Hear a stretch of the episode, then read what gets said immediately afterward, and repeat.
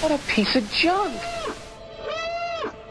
This is the Shattered Order Podcast. Go switch off. If you're looking for Star Wars Galaxy of Heroes news, information, and theory crafting, you've found the podcast you're looking for.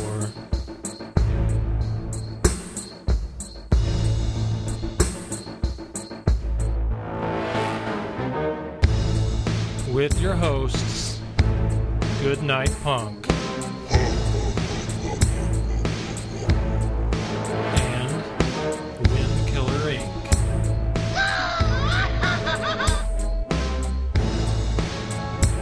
We would be honored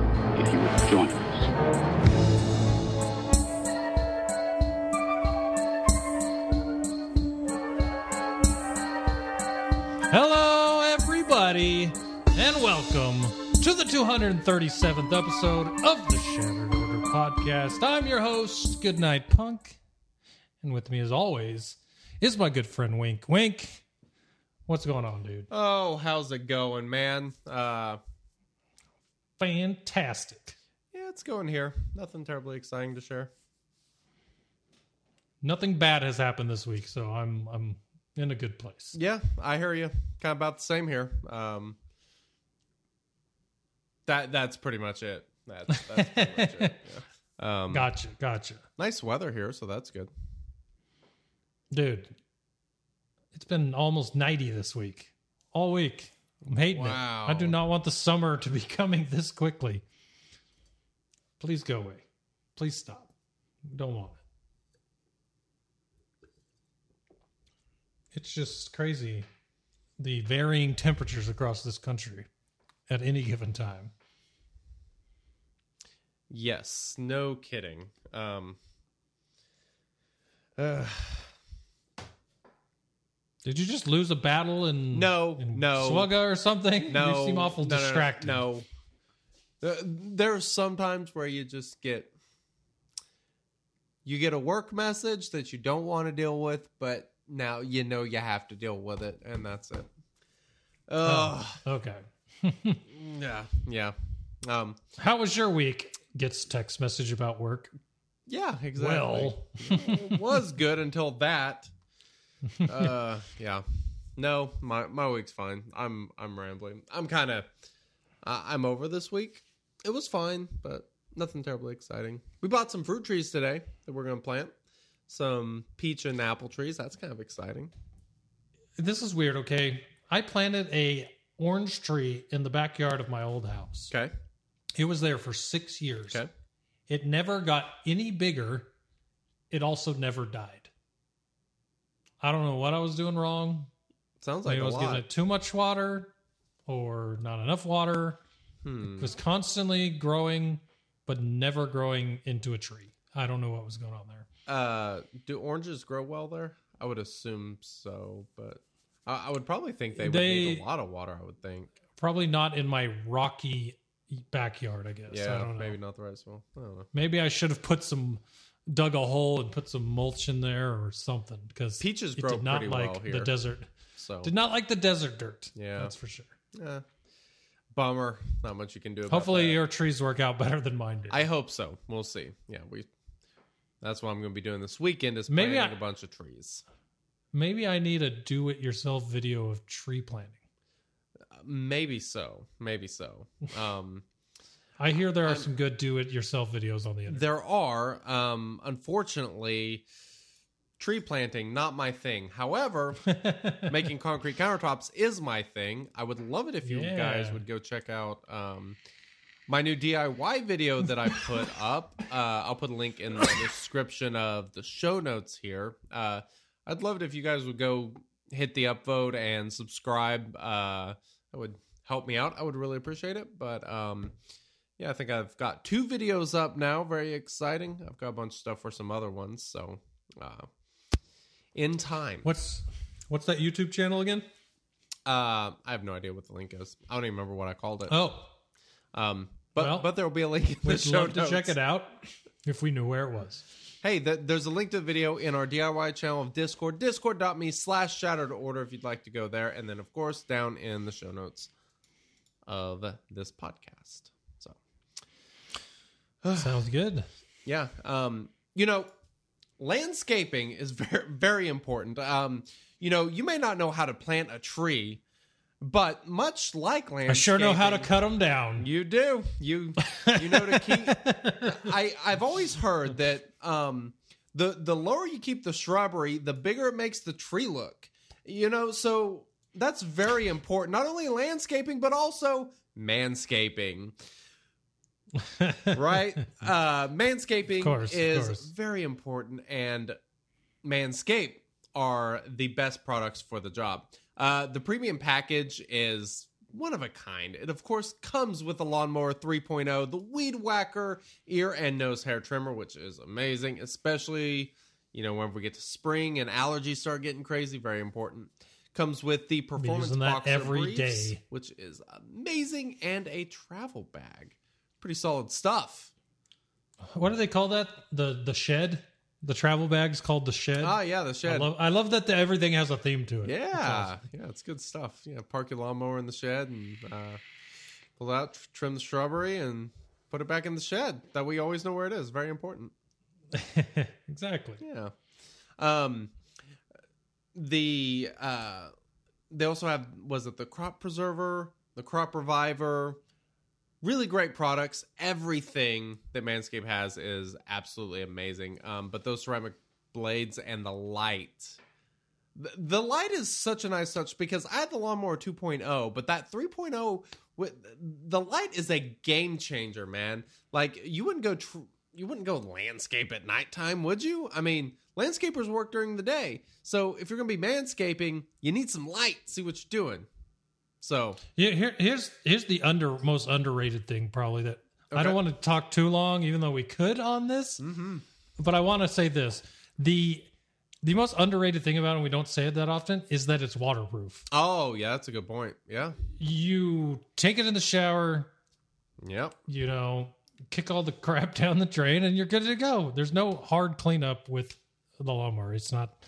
You're not going to ex- electrocute yourself in the shower like you would with some kind of electrical Cheapo. trimmer with a plug. Yeah. You know, so that's the best thing. That's one of the best things I'd say. I, I totally agree with you. 100%. All I have to say is this winter, don't get cold feet.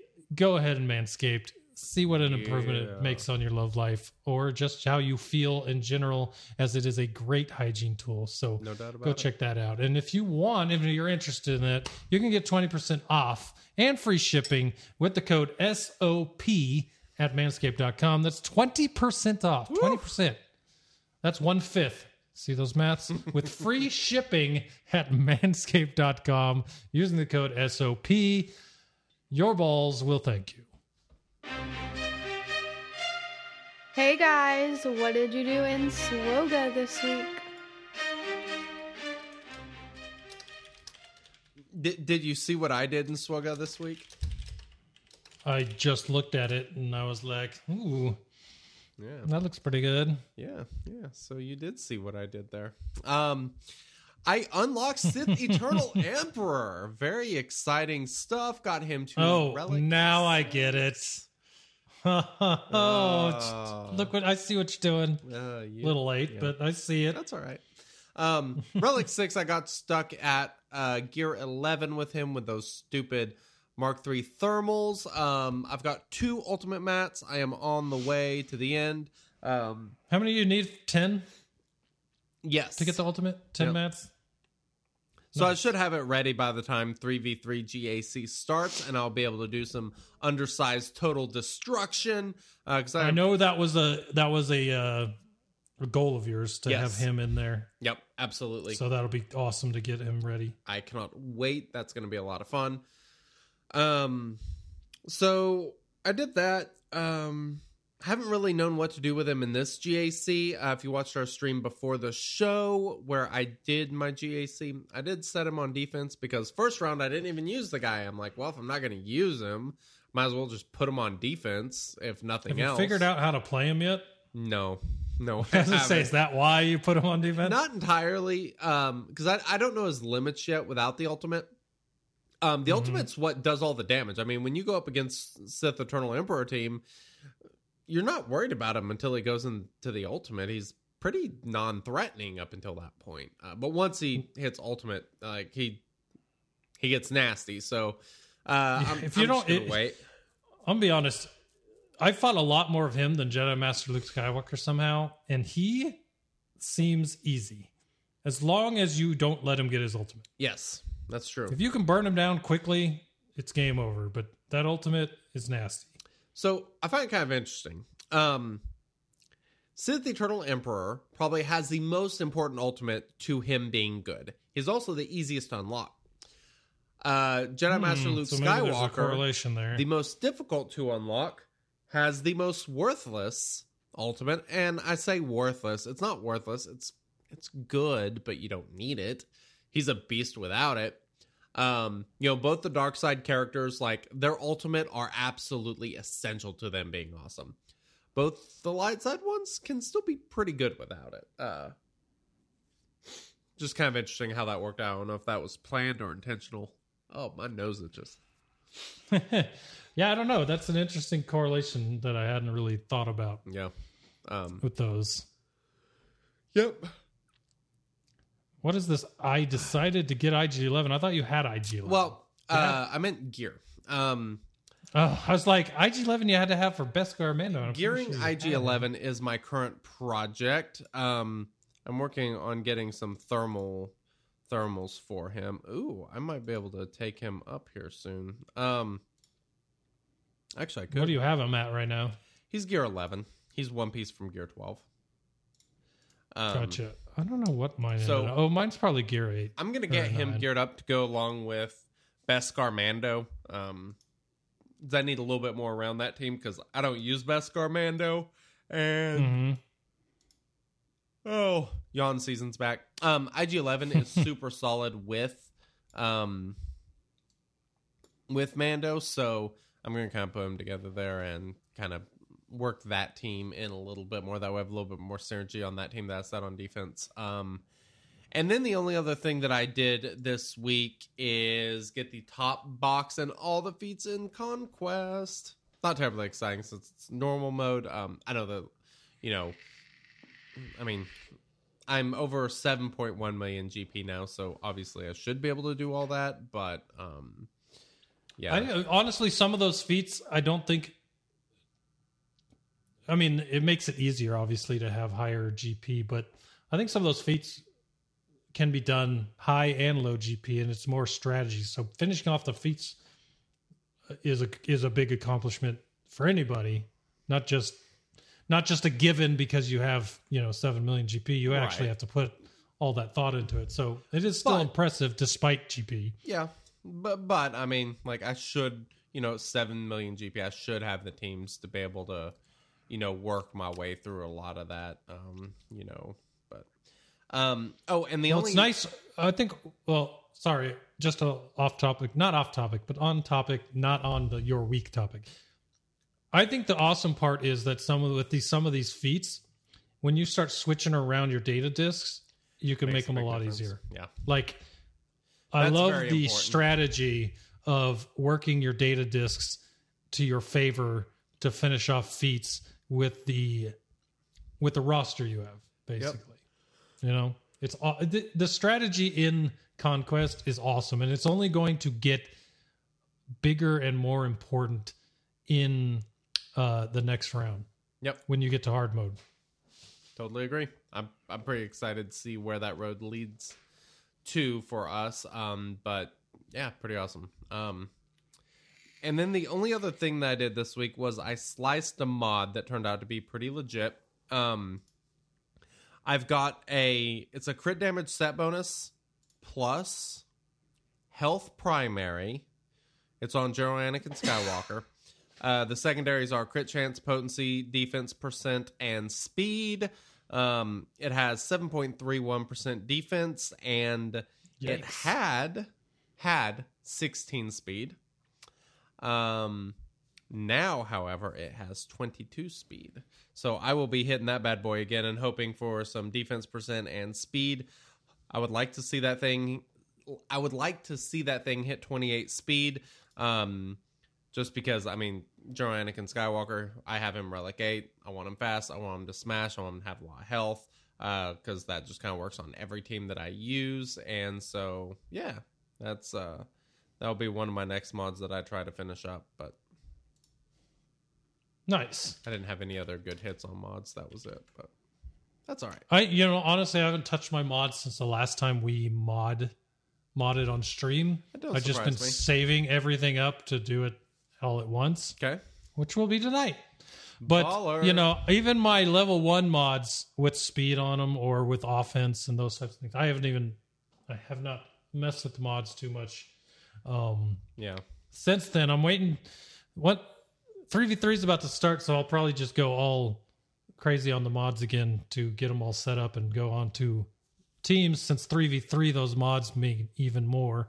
But Right. uh, yeah, I I enjoy streaming that. So uh, we'll do a little bit of that here in a second. But as far as Cool. as far as my week goes, we'll talk about Squidfall first in my alt account. I now have The Two, uh, two purple geared characters. I'm gonna ask you. You know, I'm doing first order. Can you guess which one, what the two are? Uh, crew. Crew is one. Foo. No, I'm actually working on first order officer now as the third Oh. purple geared character. Okay. What's the other one? This one's a stripy boy. It's a what? He's a stripy boy. Stripey boy. Oh, He can be found at the zoo. Yeah. Foxy boy. I like it. Panda Panda Panda is also uh, purple. And the reason I did him, he was the first purple geared character I got this week. And the reason for that was because of that unique, just makes him so ridiculously OP in Galactic War because he just starts get, stacking his max health every time he crits. And I've tried to put as much crit as I can with my crappy mods on him. And he just plows through everything in Galactic War. So, yeah. Very Loving it. nice. The other thing with Crew is I just got him to purple today. He's also now my first seven star character. So I finally got a seven star character. So I can finally go join an actual guild, not these starter guilds, and start earning raid rewards because You have to get a seven star character before you can actually join a guild. no, you don't need it before you can join a guild. But if you join a guild that's doing, like for me, I'm joining Oh, guilds that are in heroic raids. Right. right? Okay. I got. So You every guild some- I would join, I need I need a seven star to even join the raid. So I didn't join a guild until I got a seven star character. That way, I was still doing lower level raids and getting rewards before I joined into the the hard stuff. Okay. Not to mention, it was harder to get guild coins in a regular guild before I had a seven star character. This way, I will once I switch over guilds, it'll be a massive improvement. So right. that should be a next week update. Uh, Okay. I finished my first heroic by joining it. Yay. yeah. Um, what else did I do? Oh, uh, to no one's surprise, I'm rank 1000 in arena because Isn't that the yo-yo continues. Yeah. Okay. 1000 down to 600, back up to 1000, down to 600, back up. It's That's just crazy. a yo-yo. Squirrely. Yeah. Um, anything else? Anything else to happen? Well, I've finished a few more Galactic Wars, so I think I'm about halfway, maybe, to being able to sim it. Nice. So we'll see. Cannot wait. You know what? One thing I found very not annoying, but kind of surprising, Mhm. and I haven't mentioned this yet at all. Um, galactic challenges are open for me, even though even at uh, level fifty-seven. The problem that's is I cannot beat anything. You came In level tier one. one. Tier one, impossible. Wow. I just I, I went into it the first time thinking, okay, I, feel like I remember level one being really easy, so you should be able to beat it on a new account. no. I haven't beat anything in any galactic challenges yet. I'd, it'd be interesting to see if if Ringer's still in the chat if he's beat any galactic challenges uh, on his alt yet. because I just they all start at purple gear seven, and so yeah, not with Phoenix. Yeah, I I only have two purples out of five, so I mean I'm going up against all purples. Dang, that's Now, great. this current one it's Phoenix. I've also found on the alt account that if you're going to start with first order, they are not very good against Phoenix in the arena. That's and that's kind of a big deal considering everybody else usually goes Phoenix, right? So yeah, that is the traditional wisdom. also so something say. to consider for sure there. But yeah. I don't know. Cool. Um, yeah, that's pretty much all that's been going on there this week. But as for my main account, I So, real quick, I've got a question because I don't want to lose it. Otherwise, I will. Uh, Drew brought up a point about stun guns, and I was going to ask you this: Have you have you ever finished Kyber in your main? yes, How many times? once. Okay. Um, you do realize you get like 14 stun guns for making Kyber, right? 14 that's it Yes. for a month's worth And crystals. work And crystals. How bad do you need stun guns, man? i need them bad but that's a lot more work than uh, buying them with shard shop currency Mm, it's not that much more work. i hear what you're saying and i agree i need them from that too but the difference in buying them from shard shop and a month's worth of gac where i have terrible memory and half the time i'm sleeping through the attack phase that's my biggest problem Bro, you don't. I'll tell you what, 24 hours, man. I work for 12 and then I sleep for 8. So if I if I can make it in- if I remember so in that small amount of hours on okay. work days. Oh, 12 plus 8 is 20. There's 24 hours in a day. correct. Where- Where's the math wrong here? Well, no, I, th- I thought you were about to say something about it, that being 24 hours. No, no, no. That's why I was. I'm only the only time I really have to play on work days like legit Yeah. sit and think about it is about Right. 4 hours for Yeah. 4 and 3 days a week. No, I got My you. work is the most detrimental thing to Your my slugging. slugga, and it's un. It's I might just quit. I, I live off the podcast money, you know. Screw the new house, all that stuff. Yeah. But no, so Get your cardboard box. I want to hit Kyber every time. I'm terrible with getting off a 12 hour shift and either fighting in GAC or going to sleep. Most of the Right. time, I fall asleep with my phone on my chest and I go, "Damn it, I lost again." Yeah, that's So, happened a lot. yeah. I half the time I'll wake up like wake up with the phone on my chest after like five hours of sleeping and think to myself, I don't remember falling asleep here. You, know, um, that actually brings up a good point because I mean, if listeners want you to start focusing on GAC, what they need to do is go to patreon.com slash shattered order. Kyber is in your hands, everyone. It's in your hands, everybody. You want me Um, to stream more? if- you want me to stream at all? It's on you. Um, I do say that half jokingly, but honestly, um, shout out to all of our patrons and everybody who does support the show, uh, whether it is subbing on Twitch. By the way, if you have Amazon Prime, you have a free Twitch sub. We would love it if you would let us have it every month. Um, doesn't cost you anything. It's free. You're already paying for it. Just let us have it. We would greatly appreciate you, and of course, all of our patrons. Um, y'all are great.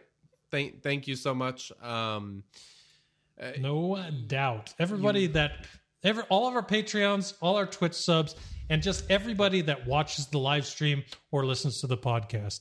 You guys are all awesome. You're the reason we do this, and we appreciate every single one of you. No matter if you can make it every time, you can make it once a month, you can make it once every six months. If you listen to the podcast once a month, every episode, whatever, whatever it is that you do to support us, we love it and we appreciate it, and we will always say thank you because I would not do this every week if I did not know that it was entertaining to at least one person. So I appreciate all That's you fair. guys. and you know it's it is kind of important that um if there is something that you enjoy that you support it um you know podcast is free uh you know if there is a podcast or show or whatever it is that you enjoy um you know go and support that even if it's not us whatever it is you, you know that that's something we've kind of done recently is kind of just can't you know not really doing so much like regular tv stuff and you know just kind of start subbing to things that we actually like that i you know podcasts that i listen to or whatever. So um i think that's uh i think that's important. I'd like to see more people doing that just in general. But um Well, the funny thing is, a lot of people don't realize that just watching or listening to a podcast is enough to have is enough for you know people that want to advertise to look at podcasts. You know, to Yeah. Blue or you know Manscaped. Those people are looking at you know these guys are being supported. They have a community. We have that. We love it, and we Yep. let's just like without dwelling on it. Thank you, everybody. indeed Um, on my main account, so back to my week. Uh, I finished Old Ben. This is fun. This is a throwback to year one. Old Ben is now relic. Um, that's pretty baller great character. i like it I'm really stoked about most of these characters I have to get for JM or Jedi Master Luke Skywalker, Obi Wan Kenobi, Jammer. Is that what you said? jammels Uh, Jam Jimmels, Mister Jimmels. Um, but yeah. Uh, yeah. So I got him. Mon Mothma is a, is on her way. Holy crap! I hate this. This is the this is the log jam I'm having right now with getting gears to people to gear 13. I have nothing on these characters that I need to farm with regular energy. I have all the shit oh yeah for them regular energy wise. Every character I need to take to gear 12 fleet. that's at gear 12 is all fleet currency. So Mon Mothma, I've got all the Kairos, I've got all the stuff that takes fleet energy. It's all the gear 12 finishers and gear 12 pieces that uh, I absolutely need. Uh, which is why I might not try to get that uh, final box from Conquest because you get an extra box for gear 12 stuff over getting the final one. So we'll see what I decide to do. But I need Gear 12 stuff like crazy. So Mon Mothma's next. Then after that's RJT. And then after that will be Wedge, Biggs, and Leia. And then I'll be done. And then I can go after JMLS. So let's say another a month probably. Who knows? They're all at Gear 12. So they're all just trying to get over that last hump. But yeah, good times. And I'm still farming those those resistance scum, uh, the veter or the resistance heroes, and the Rey's Millennium Falcon. Rey's Millennium Falcon is taking forever since it's not a. It's still at the one per twenty three out of eighty five, which isn't terrible, but still needs work. Everyone else is working their way to six stars, very close, and uh, looking pretty good. So, yeah. So why don't we do this? Why don't we do some mods for the stream? Because people love some uh, some mod Sounds slicing. solid. I like it. You got my live stream? Can you see I it? do. I see. All right. So let's go in here and find some mods to uh to play with. Oh yeah. Let's go play with those mods. Play with those mods. All right. We're gonna take this off. Let's see. These any of these need to be finished off. Um, no. That one probably could go. Yep, that one could go definitely. Uh, his is got a lot of offense, tenacity. Mm, maybe. There's another one that, that could one. go. Yep, that's definitely one that can go.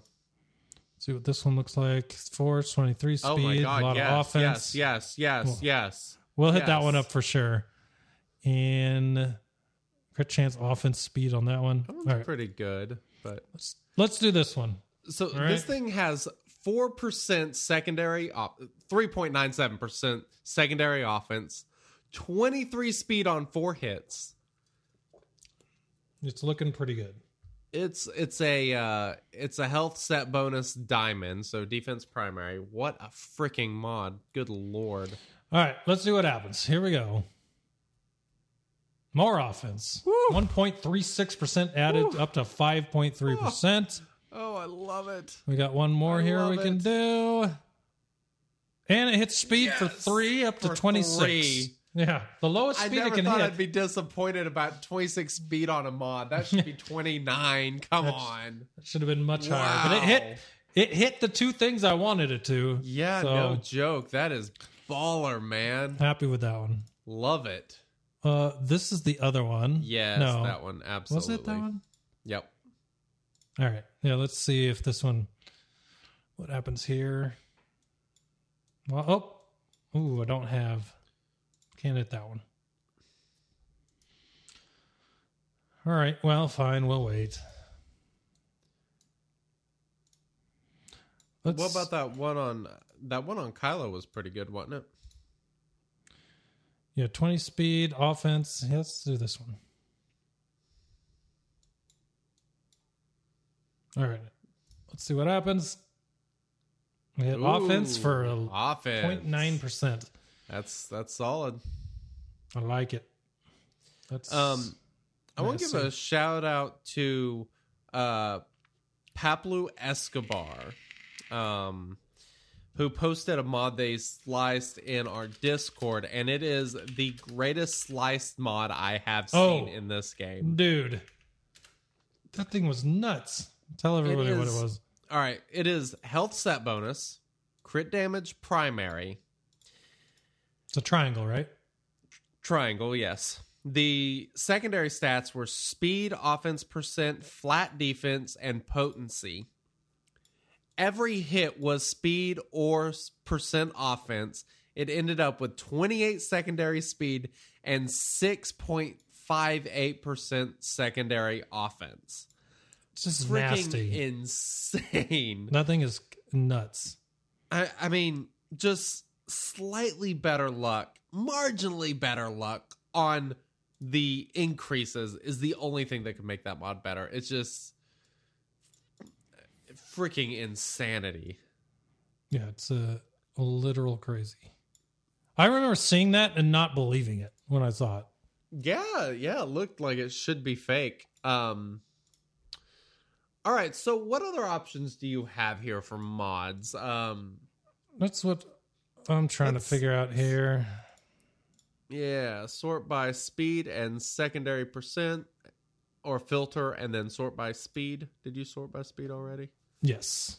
Okay. Um, I'm really we're hoping for some, something with th- three hits that has decent speed. yeah, start working your way back the other direction. There's bound to be. Am I so- sorted by speed here? Yeah. yeah. Um, what what was that on fives? Fives was 14 speed, 2.5% protection, That's a pretty and offense. good mod. We right, can probably find better though. let's keep that in mind. I'm going to 15 speed. Fif- protection, um, 15 health. speed, three hits, yeah, on defense. Eh. Um, that's pretty. That's not bad. I like Yeah, this one. Going. Yeah. There's no reason this should be on. Uh, oh, that's is that- yeah, Jerry. Um, it's crit chance primary. Those the only issue. Let's see. Let's see if you got a 17 speed on three hits.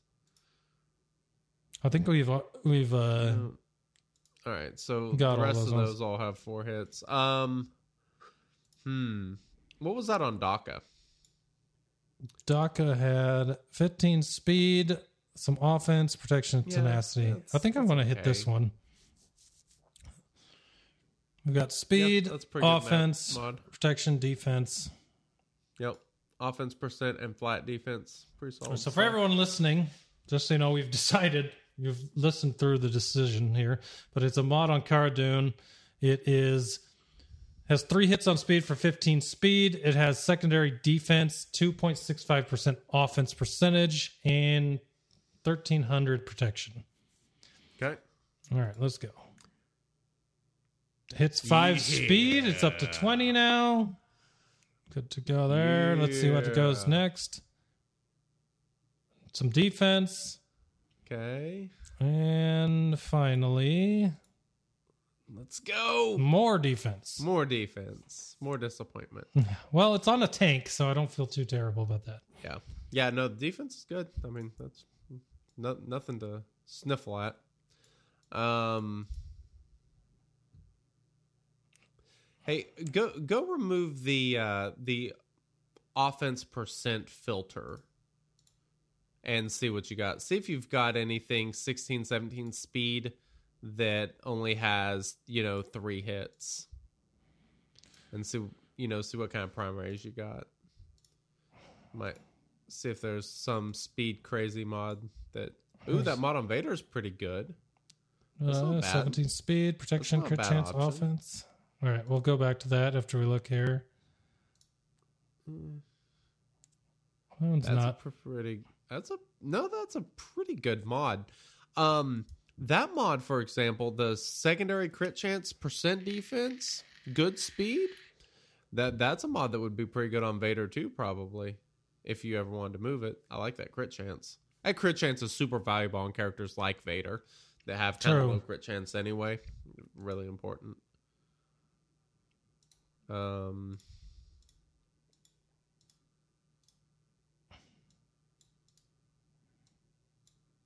Still looking. Find something with three hits here. Still looking, not finding a ton. Ooh, Defense, tenacity, potency, ooh, health. Well, that's a pretty good mod. Um, pot- potency set bonus, seventeen speed on three hits, and health primary. I mean, that that's a mod you could certainly be using on somebody. Yeah, should. I think we're going to do this Vader one, and then I'll look up some more for next week, so we're not searching Okay. throughout the podcast. But Sounds good. all right, so let's get this one going.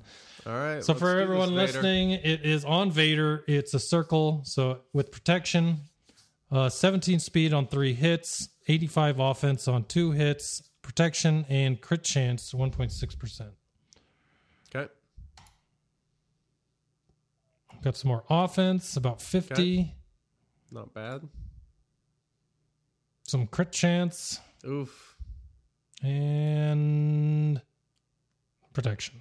That one was and pretty disappointment. meh. Nothing but disappointment. Yeah.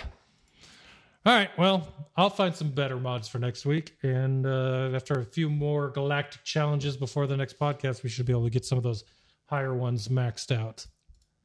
Well, yeah, and we have a conquest coming. Oh, yeah. On the conquest box, things are about to get Yeah. spicy. Uh, you know, speaking of the conquest box, I'd kind of like to talk about it. Um, I was expecting the sounder to sound immediately. Always in motion, the future is. To the calendar we must look. and I am looking towards the end of the weekend in which we get the our final conquest prize box. And the reason we kind of want to talk about this is because there is a uh, there is a breakdown that you can find in our Discord channel, and I think you will probably be able to see on the stream if you're watching. I have it up for everybody there.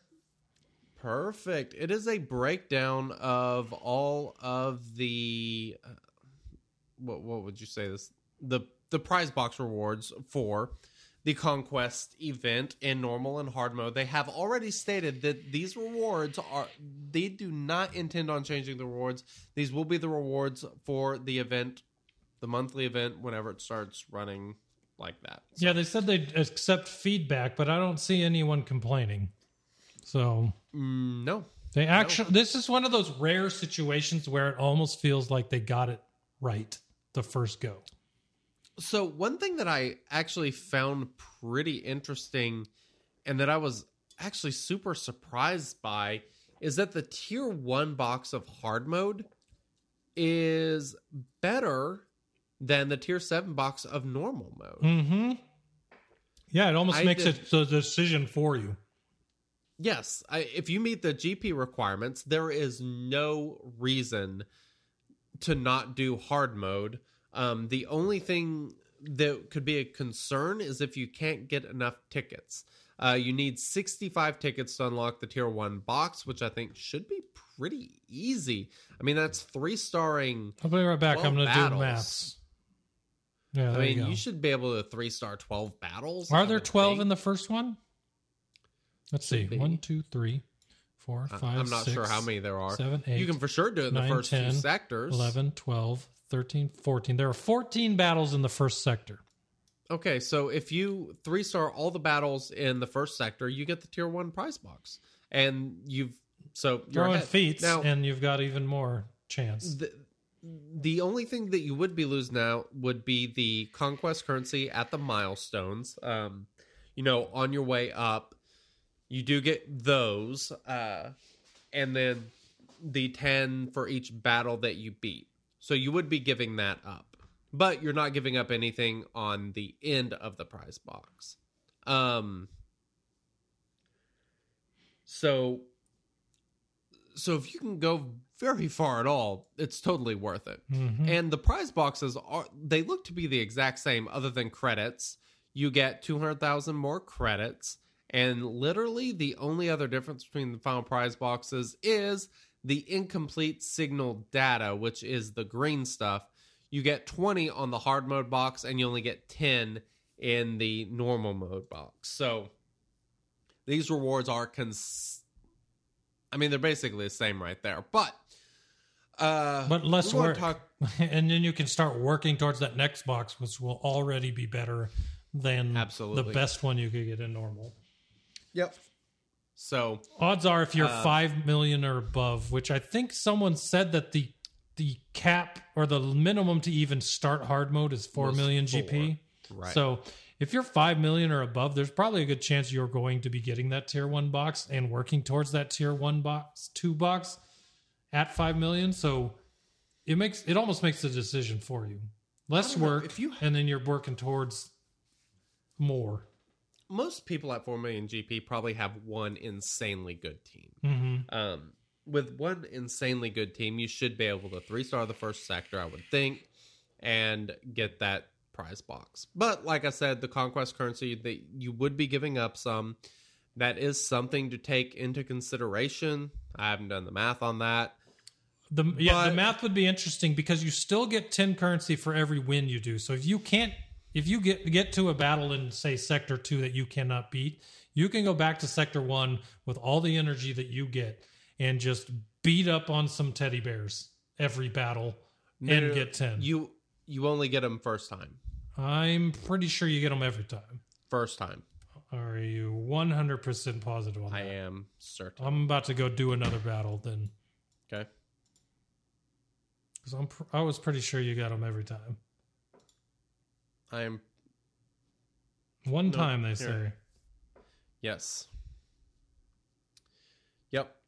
Um Really? Really? Yep.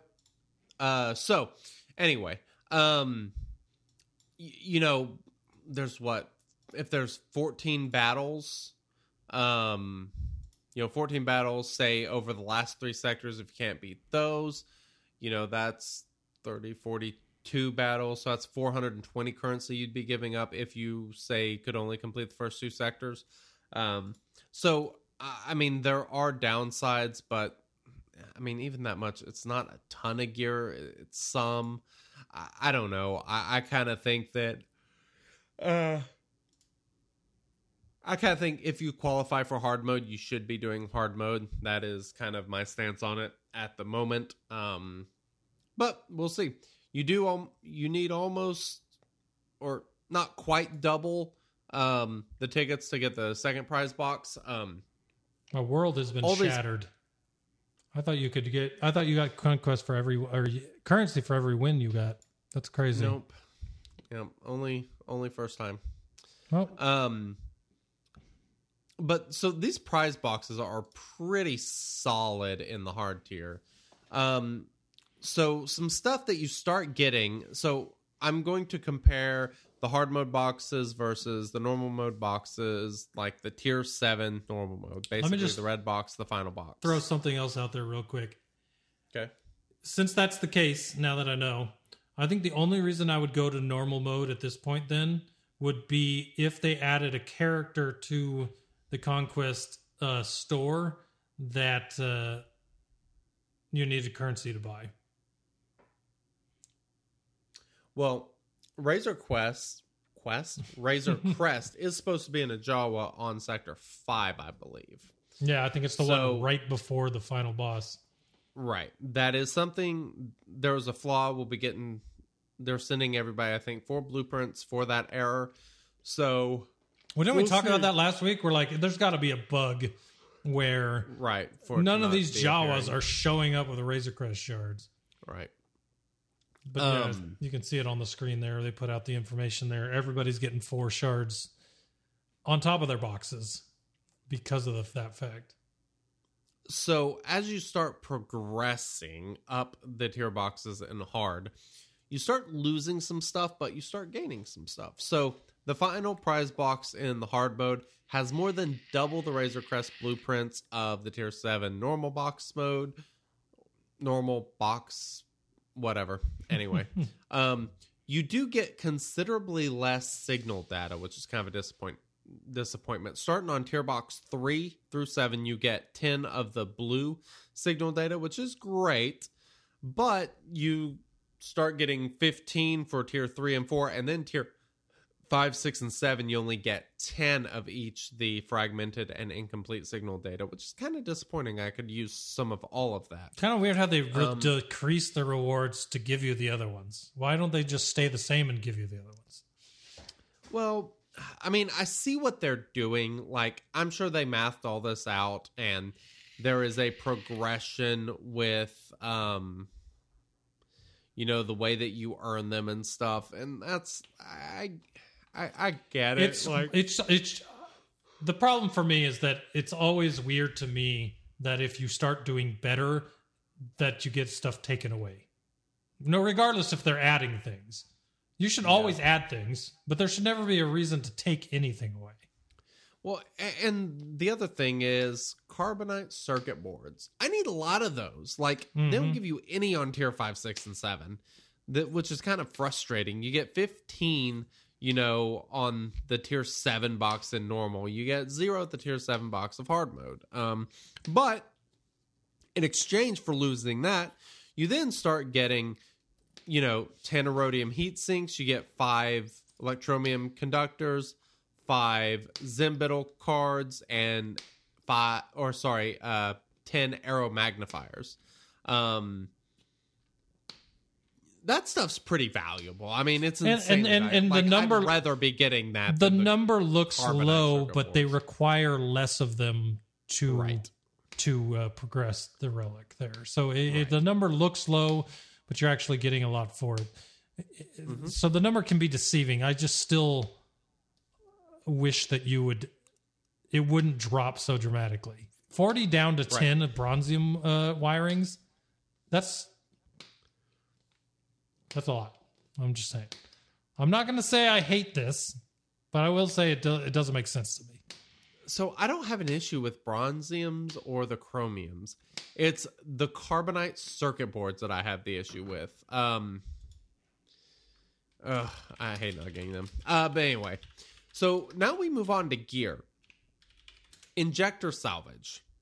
You get 50 in the tier 7 normal box. You get half that in the tier 7 hard box. Um, same with, you know, the gear 12 salvage. You get half as much in the tier 7 box. Um, same with, uh, they call it core gear, gear salvage. Basically, all the gear that you get in the tier 7 normal box, um, you get half of it in the tier 7 hard box which is a di- which is kind of disappointing. I wish some I of those would stay the same. I don't need Yeah. to make my relic characters stronger more so than getting more relic characters. Right. That's all. That's the biggest thing in this game, and the biggest thing they've focused on recently is using your entire roster. Now, when you're playing a game that uses your entire roster, and I've always found this dumb, to give away rewards that only make your strongest characters better instead of continuing to expand your roster to do better in the mode that requires your entire roster makes no freaking sense to me. I like having my strong characters stronger, but at some point your characters can't get any more any stronger and you need that other gear to get them to the point where you can use the gear you're giving me to get stronger. You know what I mean? All that And- and stuff re- the- ends up requiring regular farming, which is what we did for three years, which is fine. But it, it's just it makes no sense to me that that would not be included with the other stuff because you got to make your team stronger to get through the hard mode. There's no doubt in my mind that even some of the top teams are going to have a hard time getting to the tier six, maybe even getting into the tier seven. Anyone normal players, right, with not the expanded roster, they making their strongest teams better is not going to help them get through conquest. They need the gear. Well- they need to get through it. Now, like I think I know what you're going to say. Maybe is that people that are only getting halfway through hard mode are getting that gear instead of Right. the stuff. So that makes sense. But in normal mode players that aren't able even to get into hard mode yet. I, I don't know. It just doesn't make a lot of sense to me. No, the normal mode box gives a lot of gear. I mean, they they did a pretty good job at tearing that out, where you do get a lot of gear in the normal mode box. But then, as you get to that hard tier box, this is the one spot where I don't really see where they're swapping that for something else. Like it, they just took the gear down. You're not getting any more of any other type of gear, you know. Mhm. Um, which is just kind of odd. Like I, I get that we're getting more relic material, obviously, but I don't know. It's kind of kind of an odd decision, but at the same time, um, you know, my the honest the, honest to God, I would go for the tier six normal box almost every time if Razor Crest shards didn't exist. Just because I want to make my roster better. And uh, that Yeah, that I'll- 45 group 12 salvage for gear 12 although higher numbers on the gear on that tier 6 box in normal mode is better for me right now than it would be uh, without Razor Crest shards. I mean, I see your argument. I don't think I agree. It would also be more work, which I don't like. I like less work. So I I certainly see your argument. Um, and like I said, I, I do wish there was a little bit more gear here, but um, credits, you definitely start getting more credits. Um, Omega mats are pretty much flat across the hard box, exact same as tier six and seven normal. yeah, Uh, that one doesn't oh, change. It's just break. if there was something further than Zeta mats, please no, don't get any ideas. You would see those numbers decline. But since Zeta mats, Omega and Zeta start at Right. tier one, they don't ever go down because there's nothing to add to when you get towards the end. You know, Right.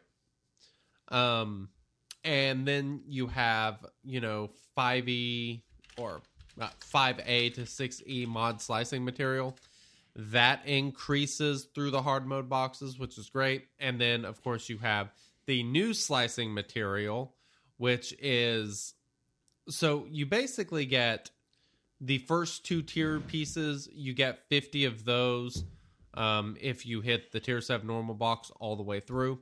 But then it's the other ones. The microprocessor and the resistors, you start getting considerably more as you get through the harder tier box. Um, to where, like, those new slicing materials, um, the first three, you get 50 of each, and then you get 30 of that final one. So 30 of that final one is basically what you need to take two mods from 6B to 6A, which is pretty awesome. Um, so I, I really do like the way that they tiered, you know, the slicing material aspect of all of this. I'm just not.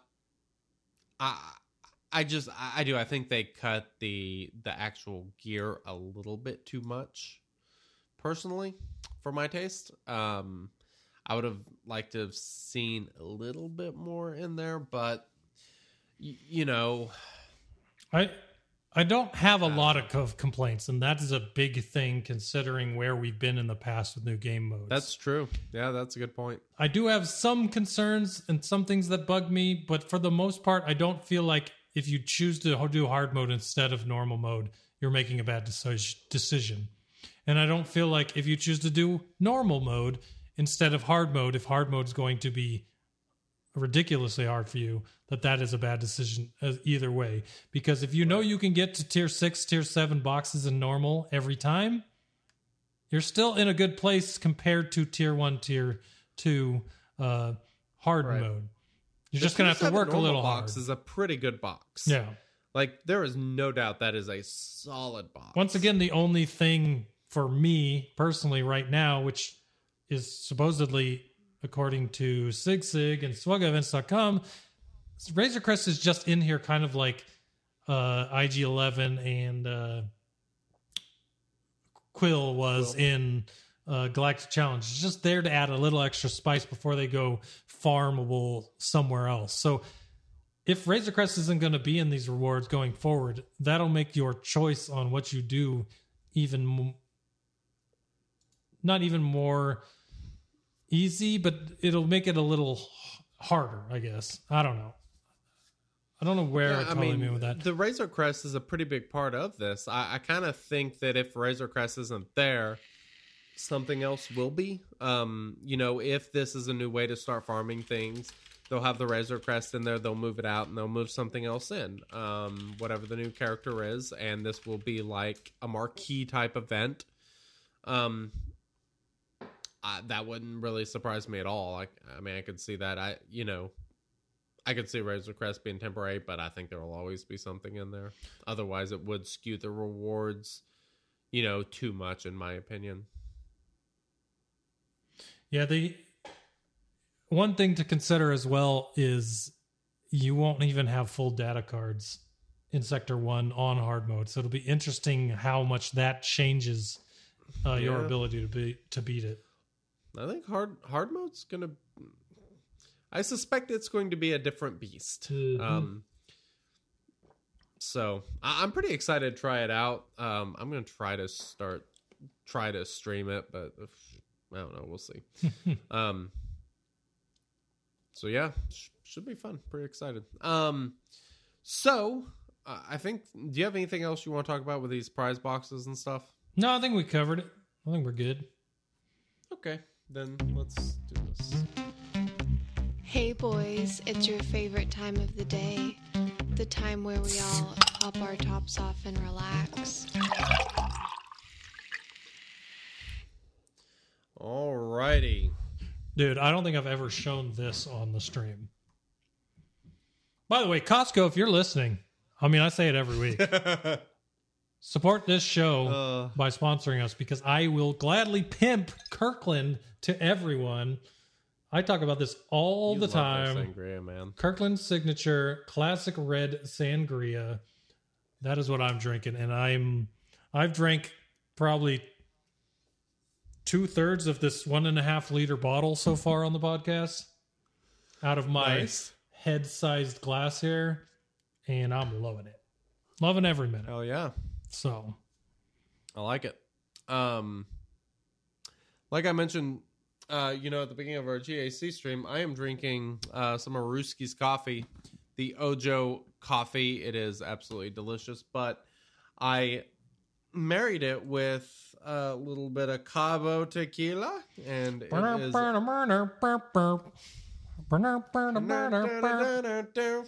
tequila. Yeah. There you go. Oh man, I love me some tequila. Um, good stuff. Yeah, pretty solid in coffee. I'm not even kidding.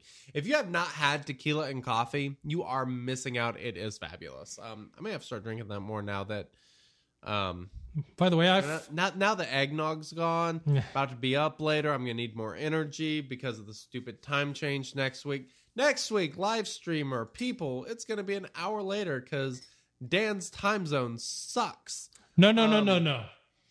Dan's time zone is awesome. You already said earlier on the GAC stream that you wish you had the same thing. Don't say it sucks. You want it. And that's why you're dogging it. Whatever. um, I'm looking at the website because I've always wanted to just tell you all where to go to get the coffee. But Ojo is, uh, you can get it at ojocoffee.com. So go check it out. Yeah.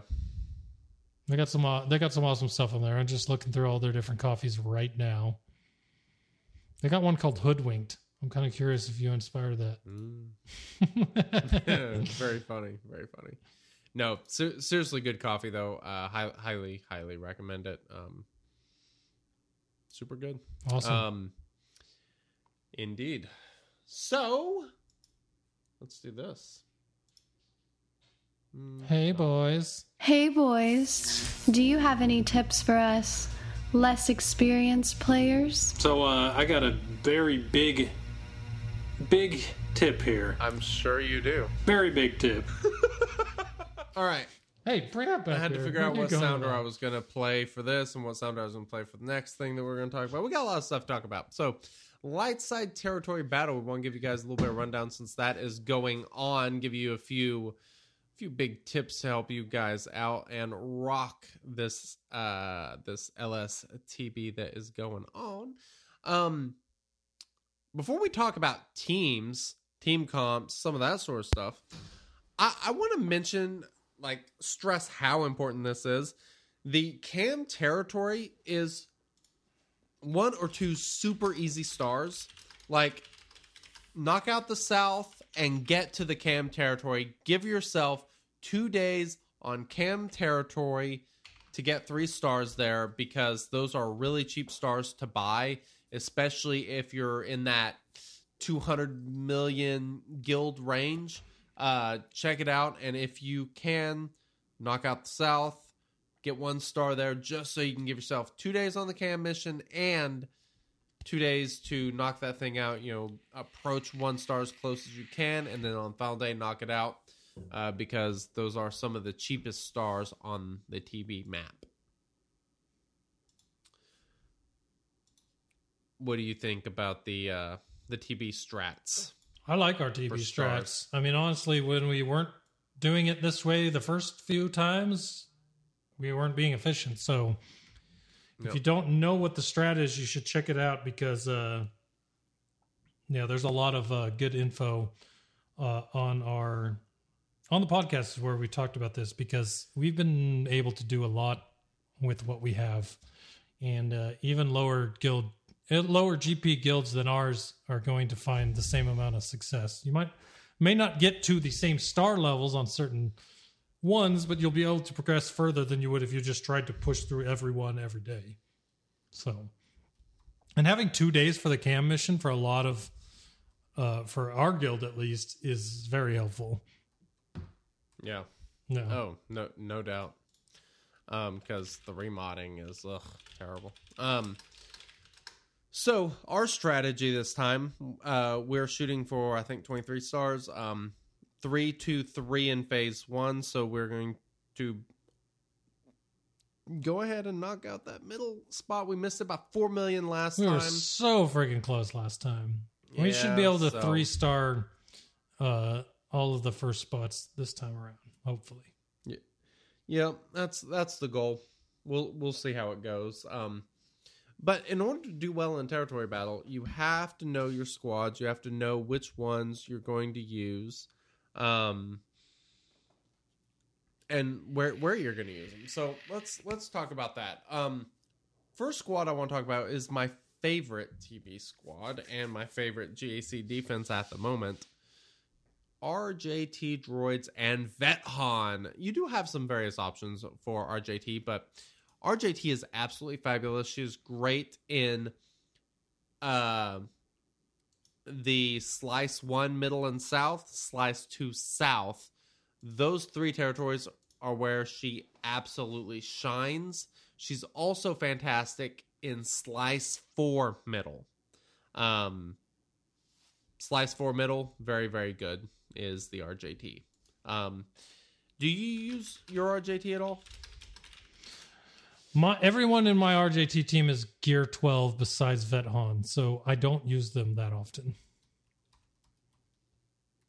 Hmm. But I can always field four teams and slice one without using RJT. So, Yeah. granted, I don't do the special mission, but yeah, Uh. Gotcha.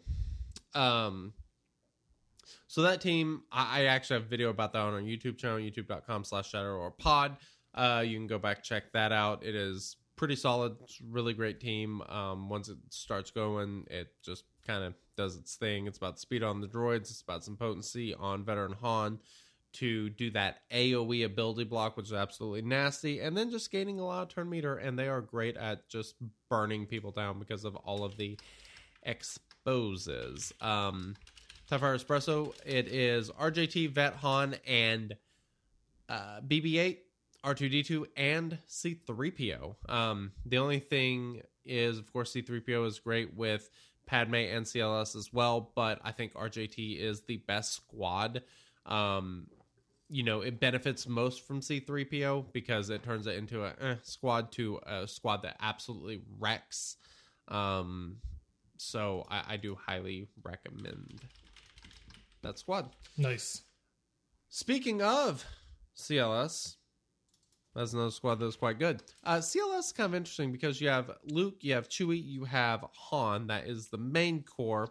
If you have Backpack Chewie, obviously highly recommended. Rolo can be pretty good. I've got a video about that on the YouTube channel as well.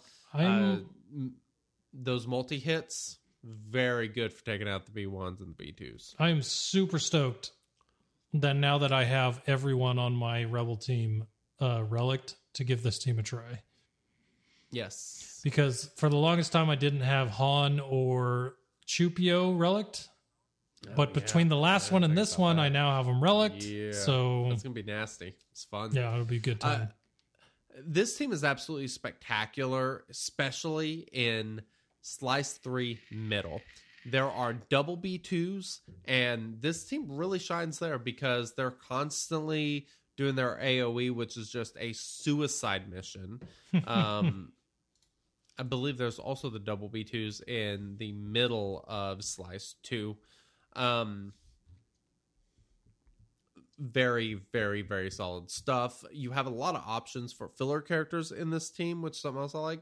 Uh, you can use C3PO, you can use Rolo, you can use R2D2. Mon Mothma is another one who's actually pretty good. Adding in another rebel actually helps. Um, plus, there's some heals and that sort of stuff. She can't do the revives, but she is pretty solid. Um, Captain Hans, eh, uh, but Backpack Chewie and 3PO are the two that I w- would most highly recommend if you have them. Um, as a great squad, love it, love it, love it, love it. I s- I'm really glad that I have Chewpio relic now. That dude is ridiculously awesome. He is super fun. Yeah. Um the blind, the AoE blind is great. Um you, you know, all the all the basics, especially with 3PO and you get the exposes. You know, Good stuff. I just got uh, my mind just wandered like it often does.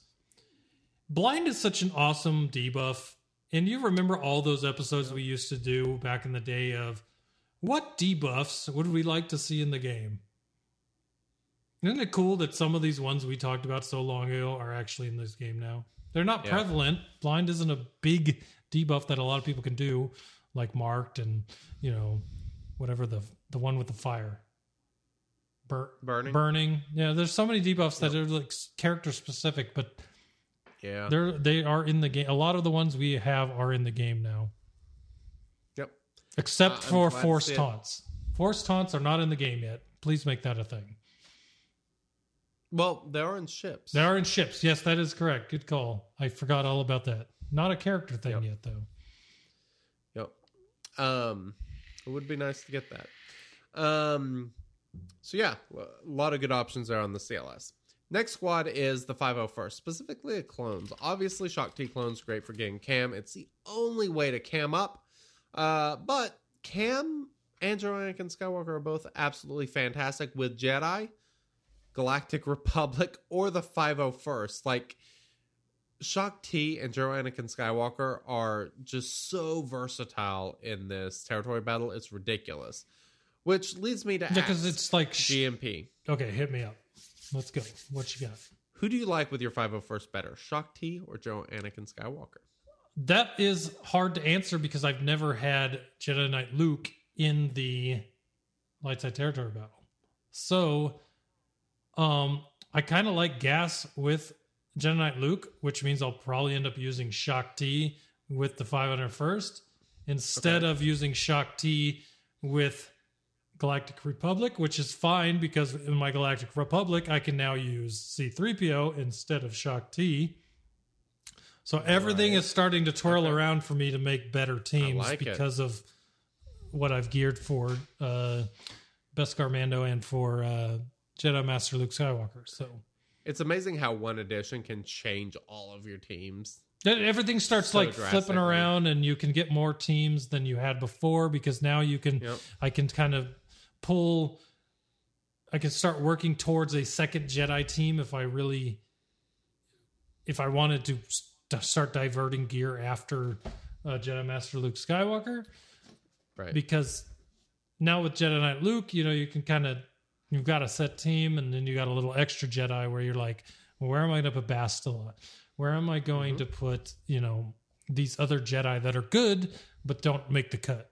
You know, of course. So and yeah i'm man i have mixed feelings. I'm not sure who i like better. Um I, now that my gas is relic 8 i think i would pref i think him with the 501st would be my best team but i like Shaak Ti and gas so much better with other teams that a lot of times i don't even use my 501st anymore.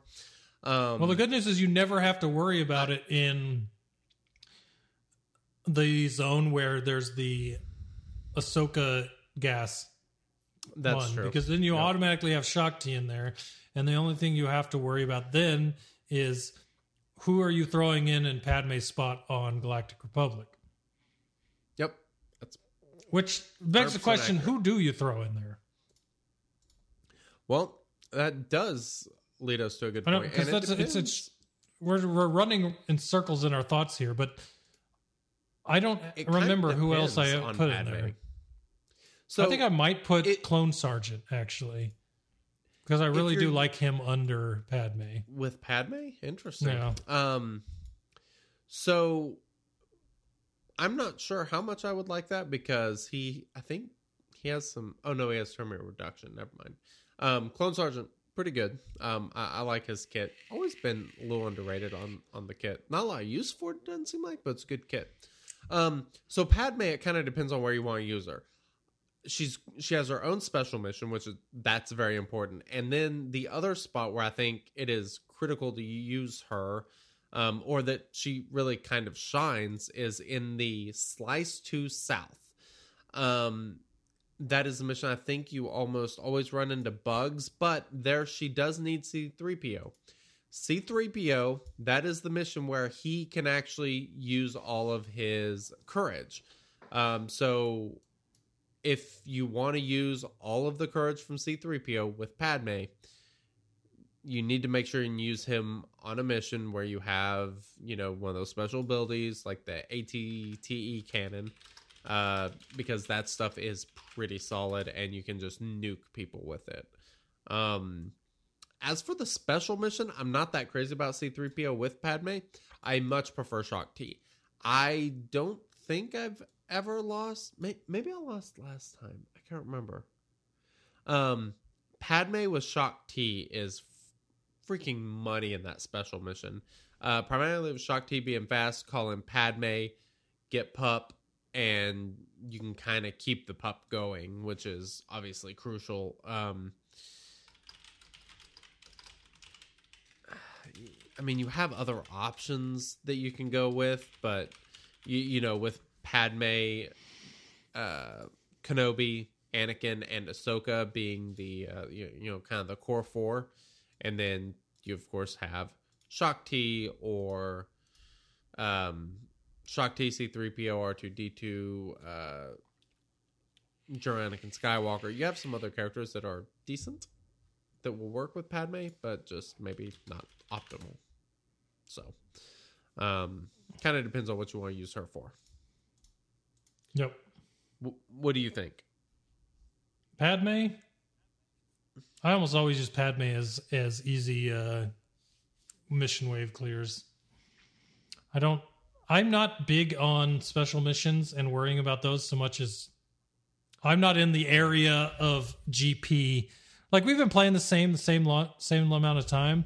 I don't finish in the arena like you do, and it, this is where like arena really shows where people are as far as accounts go, Yes. because I'm at 5.8 million. True. I have a really good core to get that 5.8 million. I don't gear up things I don't need to. Like the ones that are geared need to be geared, and the ones that don't just sit until they need to be geared. But Right. because of that fact, I don't always have the teams to fill random missions. And so I don't really do special missions as so much as try to get the wave clears to get our Right. Which is far more. important. yeah, so like if we meet our goals, then I will focus more on on special missions and things like that as opposed to just trying to complete waves, but But you're getting close to the point, like having enough Jedi, which is going to be our next topic. Um, I just I know- was just trolling the chat. I was looking at it and I just really wish this dude was at a point where you could use him in uh yeah. it used him in the light side territory battle, but my cam, I have him I've, how long ago did we unlock cam? Um, Long time ago, few- right? A few months ago. A couple months. Yeah. Mine's not even activated because I just I'm not going to use them, right? Yep. So Totally fair. I don't know. It's just I don't know. You get to the point where you just got to go for what you can, especially in light side territory battle. It just light side territories battle battle's always been the one where it's hard to gauge because it's so hard. That's true. And- and here's a good thing. Here's it, people might not think this is a good thing or didn't from when it came out. Light side Territory Battle is one of those PVE game modes that has stayed relevant since it came out. Oh yeah. Well, that's Three because- months later, it's not a walk through the park. Yeah. Even Darkside Territory Battle at this point is still we haven't still haven't maxed it out, even though we're close. But Lightside Territory Battle is one of those game modes that was The built to really well. Yeah, the, it was built to last more than a year. Yes. Whether it lasts two years, I don't think it. Well, it probably will. You probably won't be maxing it, but it'll be easier. It's just weird to think this far past it that it actually has been a good game mode. Just even though it sucked when it came out. I, I thought it was amazing when it came out, but I was on an island by myself. You usually That's are. okay. So Yeah, that's true. Um, so I want to talk about Jedi and splitting them up specifically for people that have the Lukes, uh, Jedi Knight Luke and Jedi Master Luke. Um, because two two of them are really solid. Jedi Master Luke. This is actually kind of where his ultimate becomes pretty good, is in this territory battle. Uh, being able to alternate those makes a huge difference. Makes your turn team go much faster. You can control cooldowns of the opposing enemies. Um, I'm not sure why I said opposing enemies. That doesn't make any sense. Um, it's like saying irregardless, but it's beside the point. Um, with Luke, you do want a healer. That is one thing I've figured out because he does not have a lot of healing himself. You need to put something with him, uh, like a Hermit Yoda. Something else I really like is Ezra. Uh, Ezra can call him and give him some nice pup, which is pretty solid stuff. And then you know you have Jedi Knight Luke. Um, th- this aside from the Jedi Knight Revan squad that I talked about forever, that really only needed Joe. It's still very still good, very good indeed. and leaves you another And it team. entirely relies on Jolee being geared up really well, and it can carry. You know, a relic Jolee can carry a Gear Twelve Old Republic Jedi squad very well. to Um, like at the very least one out of four in most rounds. Yeah. If I he's Garrett, if he's relic pretty and consistently with that squad, yeah, like it, it's good. It's got some serious potential. it's But crazy to think that There are better. I keep saying that it's crazy to think. Anyways, Jolee was built in a way that he can be a tank as a healer, yes, and that Yeah. simple fact is what makes him be able to carry that team. he's a hoss. He's just sure. ridiculous with the amount of protection and health he can get. Anyway, sorry. Um, I did the the No, sangria is no, getting no, to you're me. No, you're good. you're good. Um, so here's what I'm going to do this time. I'm going to. I can't decide if I want to pair Jolee or Hermit Yoda with uh, Jedi Master Luke, but Jedi Knight Luke, I am most certainly using um, Jedi Knight Luke with Jedi Knight Revan, and Old Ben. The three of those together are a great core because of the turn meter reduction and the block. Um, it is really, really solid stuff. Um, they, that those kits just pair really nicely together. Um, and then, of course, Jedi Master Luke Skywalker. You need some damage with him. That is the big downfall to him. Is you do need a good damage dealer, uh, like you know either Jedi Knight Luke or preferably General Anakin Skywalker or um, This is where I like to put Grandmaster gas. Yoda. yes, This is why I moved Uh, Shaak Ti to the 500 first to throw gas underneath uh, Jedi Luke because gas under the Jedi Luke is ridiculous, and Shaak Ti can lead the clones to a lot if you have her geared, and you should for the cam mission. So, I mean, it all ends up it's cyclical and it works out. I agree. That word was hard I to say. no issue way. with that whatsoever. I almost muffed it. Cyclical No. words. Um. So yeah, your your Jedi, you can really pair them up so many different ways. But if you're using Grand, uh, yeah, Grandmaster, Grandmaster Yoda, So many Uh, random you- characters. I know. You want to pair him with Jolee, I think, just because he is so squishy. He will most likely die, but he is a Hoss. Um, but he will need to, you know, be revived. So, um, you need to figure out what's going to be your revive squad. Uh, you, know, and kind of make sure you have a solid healer on one squad and a reviver on the other. Um, you know, pairing those up, mixing them up a little bit seems to be pretty important if you're actually trying to four out of four with two different squads.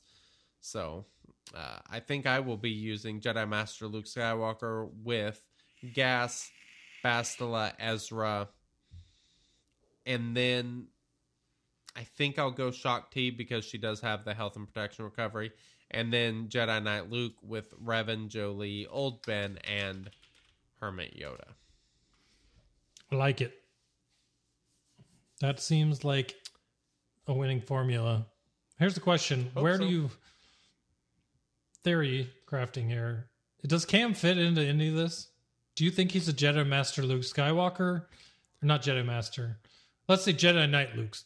Do you think he's a Jedi Knight Luke guy, or do you think he's the Jedi Knight Revan guy? Hell, I don't know. Not sure. Haven't used him much. I I don't. really I obviously have not used him at I have- all, so I've forgotten more about him than I ever knew. So we'll see. yeah, I I know he has stances, kind of like CLS. I remember talking about that. That's about it. Right. right. Yeah. Yeah. That's that's about it. But um the final LSTB thing that we want to talk about is the General Kenobi mission in Slice 3 Middle. Um this is a mission that you should be able to get 3 out of 4 pretty easily with and that is of course with using uh the what is it galactic republic jedi that you have to use uh, with a general kenobi lead so general kenobi is an absolute hoss general anakin skywalker hoss in this thing You had me confused like those two second. characters are amazing I, I don't know. I Thought was I thinking of the. Slice 2 mission with him and the clones, and I was like, wait a minute. with who in the clone? General, General Kenobi. You know, Slice 2 has the mission with General Kenobi, Cody, and uh, oh Who's the other one? yeah, Clone the Sergeant? south i totally Yeah. forgot about that yeah So, little distinction there. He's talking about the Galactic Republic Jedi mission in Middle Slice 3 for a JK, GK lead. Because you don't really think about GK lead often, but here you are with the Galactic uh, Galactic Republic Jedi mission. So go ahead and say what you're going to say, because now it's more it's clearer for people like me that are okay muddled. um, so your Galactic Republic Jedi, General Kenobi lead is a pretty solid lead for this one. It is what I highly recommend. Um, and of course, General Kenobi's lead is Jedi and clone allies have the plus 30% max health and 70% additional defense. After Jedi uses a team healing special ability, all allies at full health are called to assist, dealing 50% less damage. Um, it's really really solid for um, taking out B1s, B2s.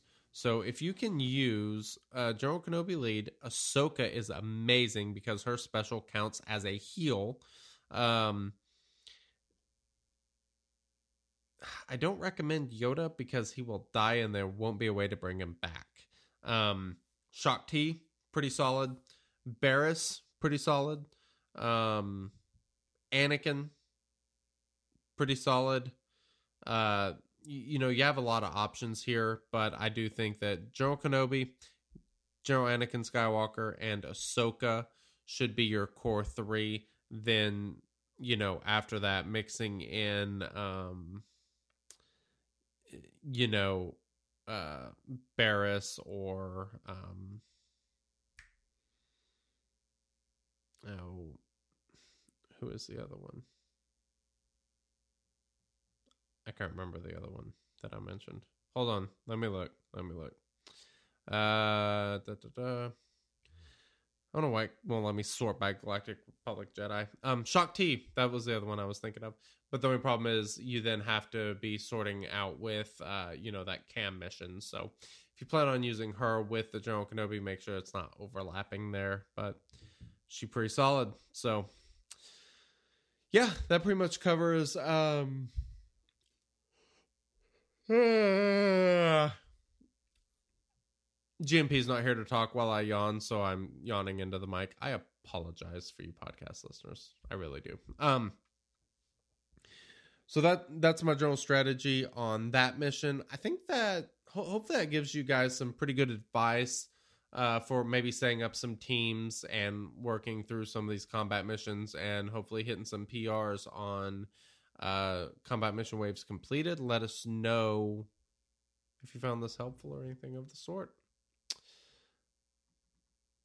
GMP, Yes. you're back. I'm here. I never left. Um, what are you talking about?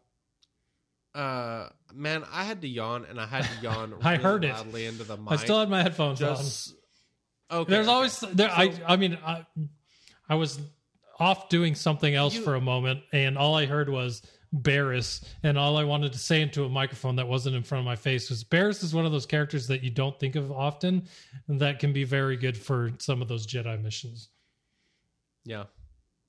But yeah, Yep. Yeah. She she she good. She's also good with Padme. The way she stacks up all that, um, all the pup, pretty solid. um, but I, I was gonna ask you to tell everyone.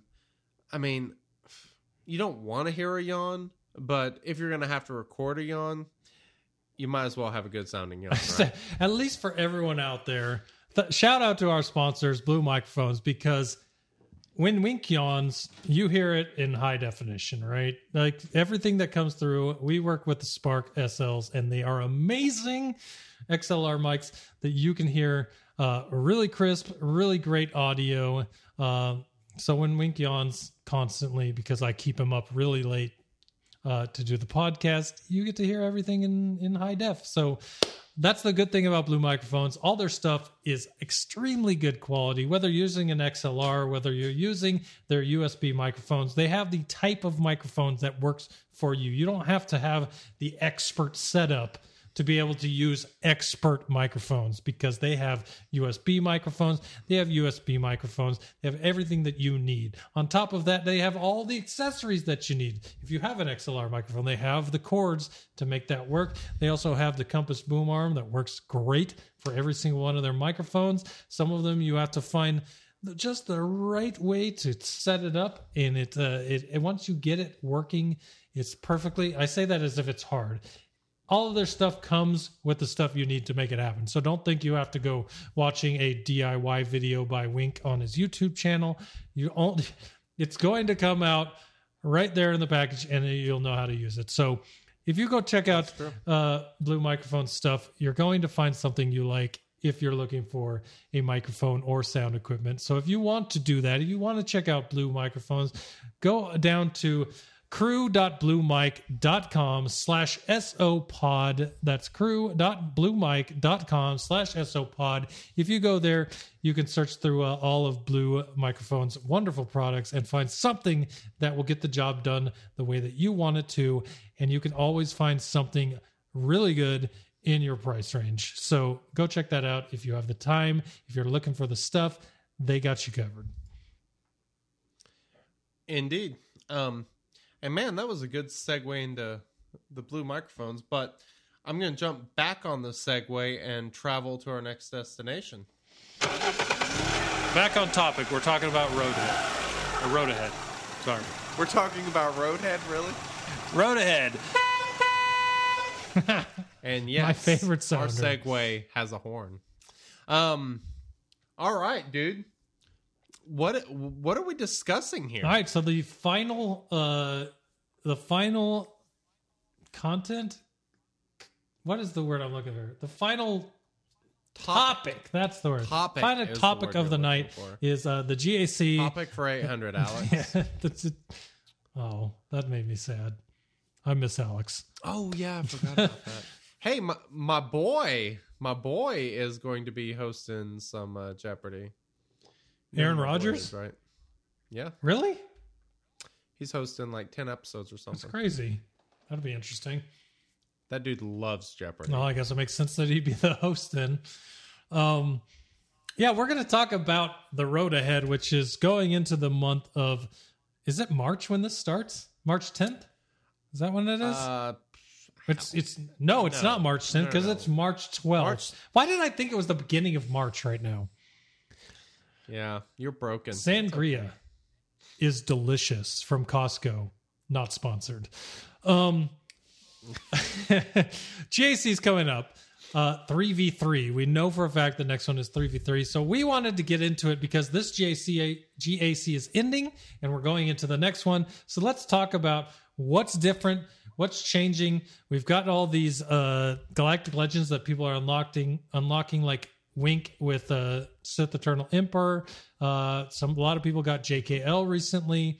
Uh, there's a lot of things going on as far as 3v3 goes, and we want to do what we like to do, and that's make some lists, right? So we're going to talk about favorite defense squads, favorite offense squads, most overrated squads, most underrated squads. It's uh that's that's we like to make lists so we made some lists. And then on top of that we've also want to check the 3v3 meta just to kind of give you an idea of what the top five defense teams and what the top five offense teams are. Indeed. all right. Well i've got it pulled up. I had it ready the meta. So Okay. i've got the attack phases up. I'm gonna pull it up on the the podcast here or not the podcast the stream. There it is. All right here we go. So in fact in GAC season 14 was 3v3 and we're going to look at what the top offense meta squads were. And it's kind of I it's like actually kind of surprising that the top 5 does not include a GL as far as offense goes. Right? Um, that that's kind of surprising. I mean there are a lot of good teams but I would think that like since Kylo can solo most things you would think he would be in there That's true. um Oh, yeah. And he might be. All of these squads are three man squads, so I don't know if undersized squads actually show up in their meta report. Uh, should, should I would think. Isn't that weird though? I've never seen an undersized squad show up in a meta report on this website. Let's go look at five five v five. Anything undersized? No. Uh, uh, let's see. I'm not sure how to look up. I don't think Oh, uh, um, squads. I don't think undersized show up on Oh, those. I see what you're saying. Um, hmm, I don't know. I, I think I don't think most people undersize stuff though, so I don't think that's much of an issue. I don't um, know why they wouldn't. I mean, I'm I'm with you on this boat. Do you get the you get all Okay. your points in under squad? So I actually disagree. So that is the one thing about my strategy that changes dramatically from 5v5 to 3v3. 5v5, I do focus heavily on undersized squads. I use a lot of them constantly. But you have less battles. um you you have less battles and there's more points to make up by going undersized. When you move to 3v3, there is less of a point differential you can have like a bad battle in 3v3. You're not losing as many points as in like a poor battle, you know, if we're assuming one shot in 5v5. Um so that changes things and it makes 3v3 more important to make sure you one shot everything. One shotting is the top key. Like a lot of times I can screw up twice on offense and I can still win even if somebody one shots my entire defense.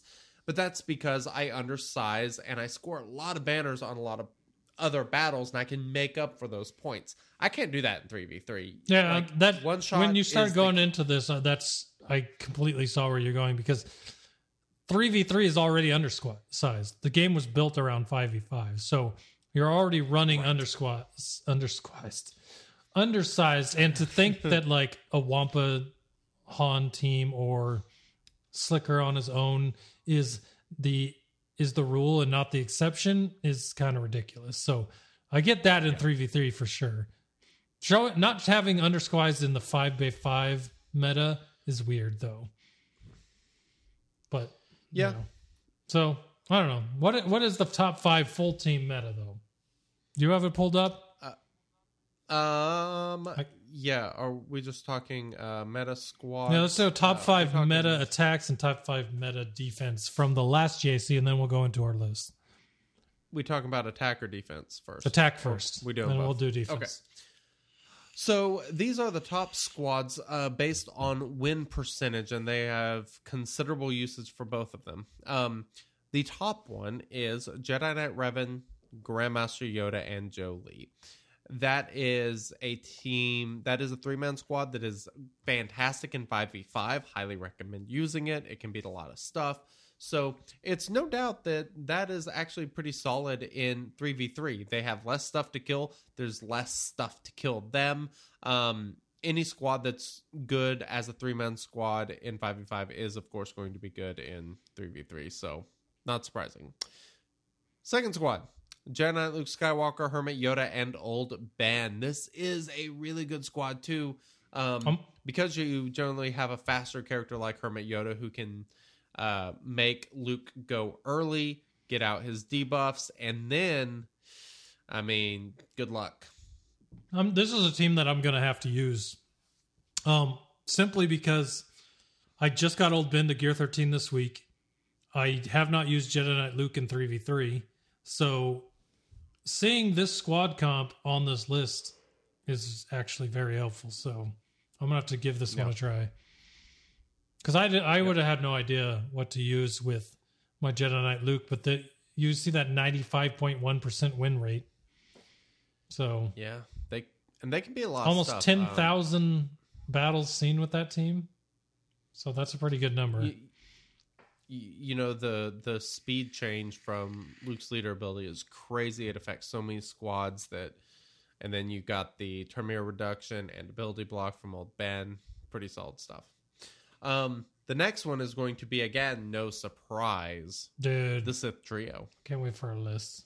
The Sith trio. Like That's not even the Sith. They're tr- monsters. Oh no, I'm looking at the next one. Yeah, that the Sith triumvirate almost built for three v three. They are like one hundred percent. the penultimate uh three v three team. no doubt. Um, and the next one is going to be Darth Revan, Bastila Shan, and HK forty seven. Pretty solid stuff. Um, I'm not sure what else you would do with them. I mean, like they're great. You can of course stick Malak with them, uh, which is probably what I would. Yeah, I was gonna say it's weird that it's not a Malak Um, in that HK spot. But I mean, Malak So solos is- so many things in three v three. That's probably why that's and not I think there. that's why. However, like Malak gets a significant boost in 3v3. Like most counters to Malak, you know, aside from General Anakin Skywalker, I mean, they require a full squad of characters. Like five characters each doing their part to take him down because of the way he recovers and all of that sort of stuff. Like Darth Revan, Bastila, and Malak is freaking amazing on defense. Like, Well, Um, it's and I- it's funny like- because even like almost if you could set a team without setting a full team, almost setting a Malak alone on defense would be worth it. Besides not missing out on banners, which is why it's Yep. if it was allowed, it It's would be uh, detrimental. But him just sitting there by himself in three v three would still require a, a, a big squad. And then you would save yourself Darth Revan and Bad Scylla. Um, all right. So the next squad, I'm shocked that this is an attack squad because every time I use it, I do not have great success. I'm more surprised at the comp, to be honest. I'm not because That's not the comp This is on my list of favorite defense teams. And it's funny because it's on my list of is- favorite offense teams, and it's not this comp. Interesting. Oh, okay. Can't wait to hear what that is. But uh RJT, BB8, and C3PO. Um like there's just there's a lot of turn meter gain. You know, it goes early. Like the two droids, it's hard to get out in front of them. Uh, all the extra exposes, the way that C3PO calls them both in. There's a lot going on there, and it you know it quickly gets out translate and the intel buff to everybody on the squad, and the the team is a pretty much a juggernaut. It is super super awesome. I am a big fan of them together. Yeah, that's. I I see why it's good. I personally like to use C3PO other places. Okay. So I I I'm interested to have this conversation here shortly because that's part of the reason why I put him with her is because I don't know where else to put him. So, um, all right, let's move along to the top five defense hold percentage. Um, and it's going to be no surprise that the top three are Galactic Legends. I say top three. Uh, two of the top three are just different comps of the same Galactic Legend. Number one is Bastila Jedi uh, Master Luke Skywalker and Wat Tambor. Obviously, you get the protection recovery taunt buff on Jedi Master Luke Skywalker. He keeps recovering the protection up. On top of the extra protection immortal. he's getting from Bad Right. Stilla, it, it's it's ridiculous. It's forty five point five percent hold rate, and that doesn't seem great, but it is the top. So Mm-hmm. pretty good. and the next closest is six percent lower. Like it's a ridiculous defense team. Yep. Now, I will say this team has a very, very, very, very serious weakness. Do you remember what that weakness is? I think you are gonna. I think from what I remember you saying, it was C somehow. It was C. Didn't you want C to be able to get through this team? Oh no no no no. Uh, I I I, I was thinking letter C, not S E E. Oh, I got you. Okay. Um, no, um, that I wanted him to actually get through Rey, which is the next two on this list. But this Jedi Master Luke team is very susceptible to getting nuked by a solo slicker. Um, Supreme Leader Kylo Ren can solo this team very easily, no effort done whatsoever, because Jedi Master Luke removes turn meter, stacks health and protection on Slicker, and you'll basically just ramp up your damage until you wipe everybody out. There's there is I- don't know that a decently modded Slicker can lose to this team. And you literally don't need anyone else. It's just solo Kylo because this team cannot kill it. This team holds because it cannot be killed. Um, so of course use the character that has the ultimate ramping damage and that can basically literally nuke anything if given enough time. Makes it pretty easy. Yep.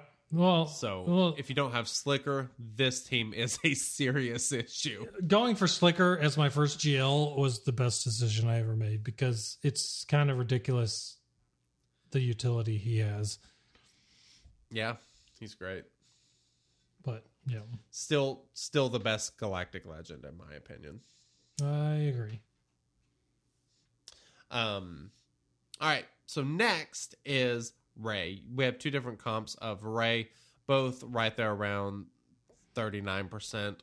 I would probably Rey run the the first res- one over the second one just so I didn't split up teams. I would too. But Um, Rey with Resistance Bros, and then Rey with Han and Chewie. Now, and you see if you look at the scene number, there's almost 3,000, 3,500 more of the Right. Chewie uh, Han variation than the uh, Resistance Bros variation. But they all both have less than a percentage hold percentage between them. So you're not losing out much on not having Han and Chewie in there as opposed to Resistance Bros. Actually, you're not losing out because according to these stats, you get a percentage better hold with the Resistance Bros. But you're not breaking up the CLS team by doing this. Right. But I think CLS has other options you could backfill into that squad. And Han really screws up so many counters for that squad. That's the reason I actually I would prefer the squad with Han and Chewie because he can stop Wat, he can stop Thrawn, he can stop these characters that are almost essential to taking down a Rey in 3v3. And this is why I long as he stuns decided them. to go for Sith Eternal Emperor. Well, his opening stun's guaranteed. Right, but not against the person you want it on. Well, that's true. But in 3v3, Way better percentage. 33% chance, yeah. So, um, you know, and a lot of times, like if you use Slicker, Wat, Thrawn, or something like that, I mean, there are some comps where no matter No matter who who's gets, stunned, I mean, when the getting third of your screwed. squad's stunned, yeah. it can really screw up your team. So that is why I do think that's the better.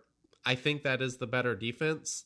I think that is why it's used more. Um, it the you know the whole percentage is slightly less, but I, I do think it is. I, I think it can counter better squads than the other team can.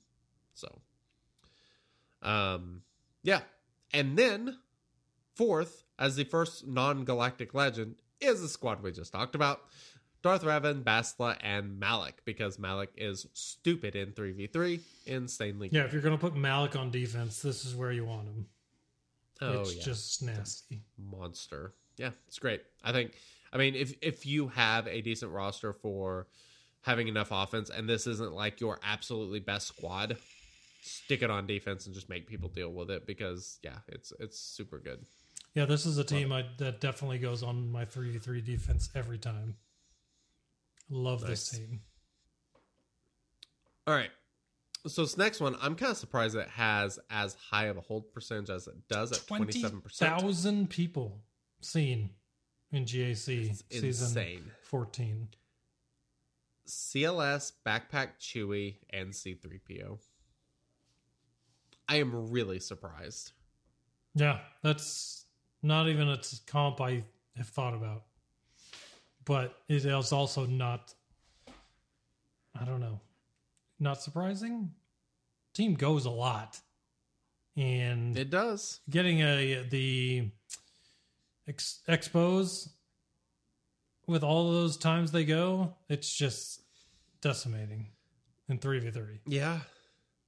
I- I'm I'm kind of tempted to try it out. Um I'm gonna be looking over this list on my first round of the three v three and checking out some of these teams Yeah, that sure. aren't gonna totally debilitate my my roster, but also can be good holds that I don't have to worry about needing them for offense.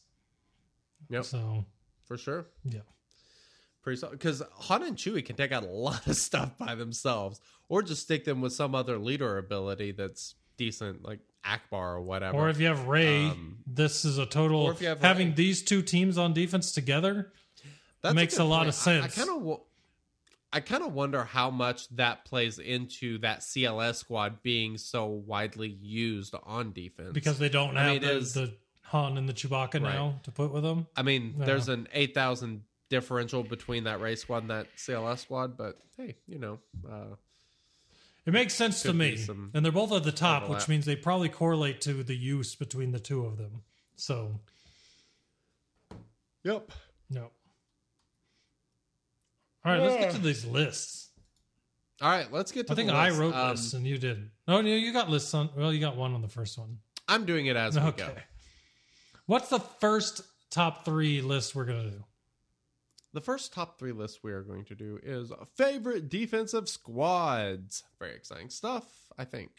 We'll see. And and this is defense. All right. So what is your first All right, one? so uh, I'll give you my three and then we'll do your three. How's that? That we don't. Okay. Sounds good. So my first one is Gas, Echo, and Arc Trooper. Okay. I love this team because it leaves you uh, something we'll get to with offense squads, but Gas, Echo, and Arc Trooper really screw up people. At least they do in my bracket. Um, Okay. And it leaves two perfectly tailored clones to go with Shaak Ti, while leaving two that Um, work really well with Gas. I want to push back on this one a little bit. So, kind of the same way that Malak gets a huge buff in 3v3, Gas gets a nerf in 3v3. And that's because you still you have 10 turns to take down only two characters before he stands up for the final time to where he can kill Gas. Um, he gets bonuses for the number of 501st allies that he has. Um, so he does get a nerf. I'm not saying it's bad on defense, but I do want people to be aware that if you are considering running this squad, it's not the same General Anakin Skywalker that you would have in 5v5 just because he does lose a lot of those bonuses and things that do help make him super good. This is almost one of those ones that works both for this list and our next list for me. That's true. Yeah, I and agree. since I used it on defense, I put it on the defense list. But it is a great Yep. offense team as well. Yes. so- oh, no question. Yeah. Uh, number two, It's a great team. number two is the one that we talked about in the meta, Yeah. and that is Darth Revan, Badstilla, good. Malak. I always set this team Yep. on defense. Badstilla and Darth Revan are gear 12 for me, but I have a Relic 5 Malak, and that Relic 5 Malak is all I need in that team because it's nasty.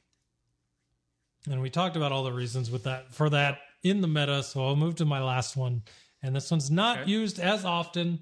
I like to use it because it doesn't really hurt me at all to use. Uh, that is a Nest, or sorry, Nute Gun, Nute Gunray lead Nest Django. I like it. It's it's dirty on defense. Yeah, I no, it's a freaking amazing team. Totally agree, one hundred percent, no doubt about it. Um, uh, they'll. I'll just use that as a segue into one of mine, and that is Separatist. Um, Nute lead with Dooku, Django, Nest. Like those last three, you can mix in however you want.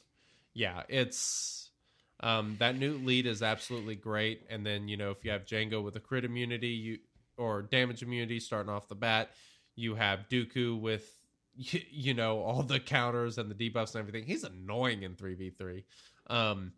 Uh, you have some options there to kind of mix that team in. Uh, I love all of the separatists, and then of course Nest fits in. Can, can really fit in anywhere. Yeah. Um, It's crazy how he works in there.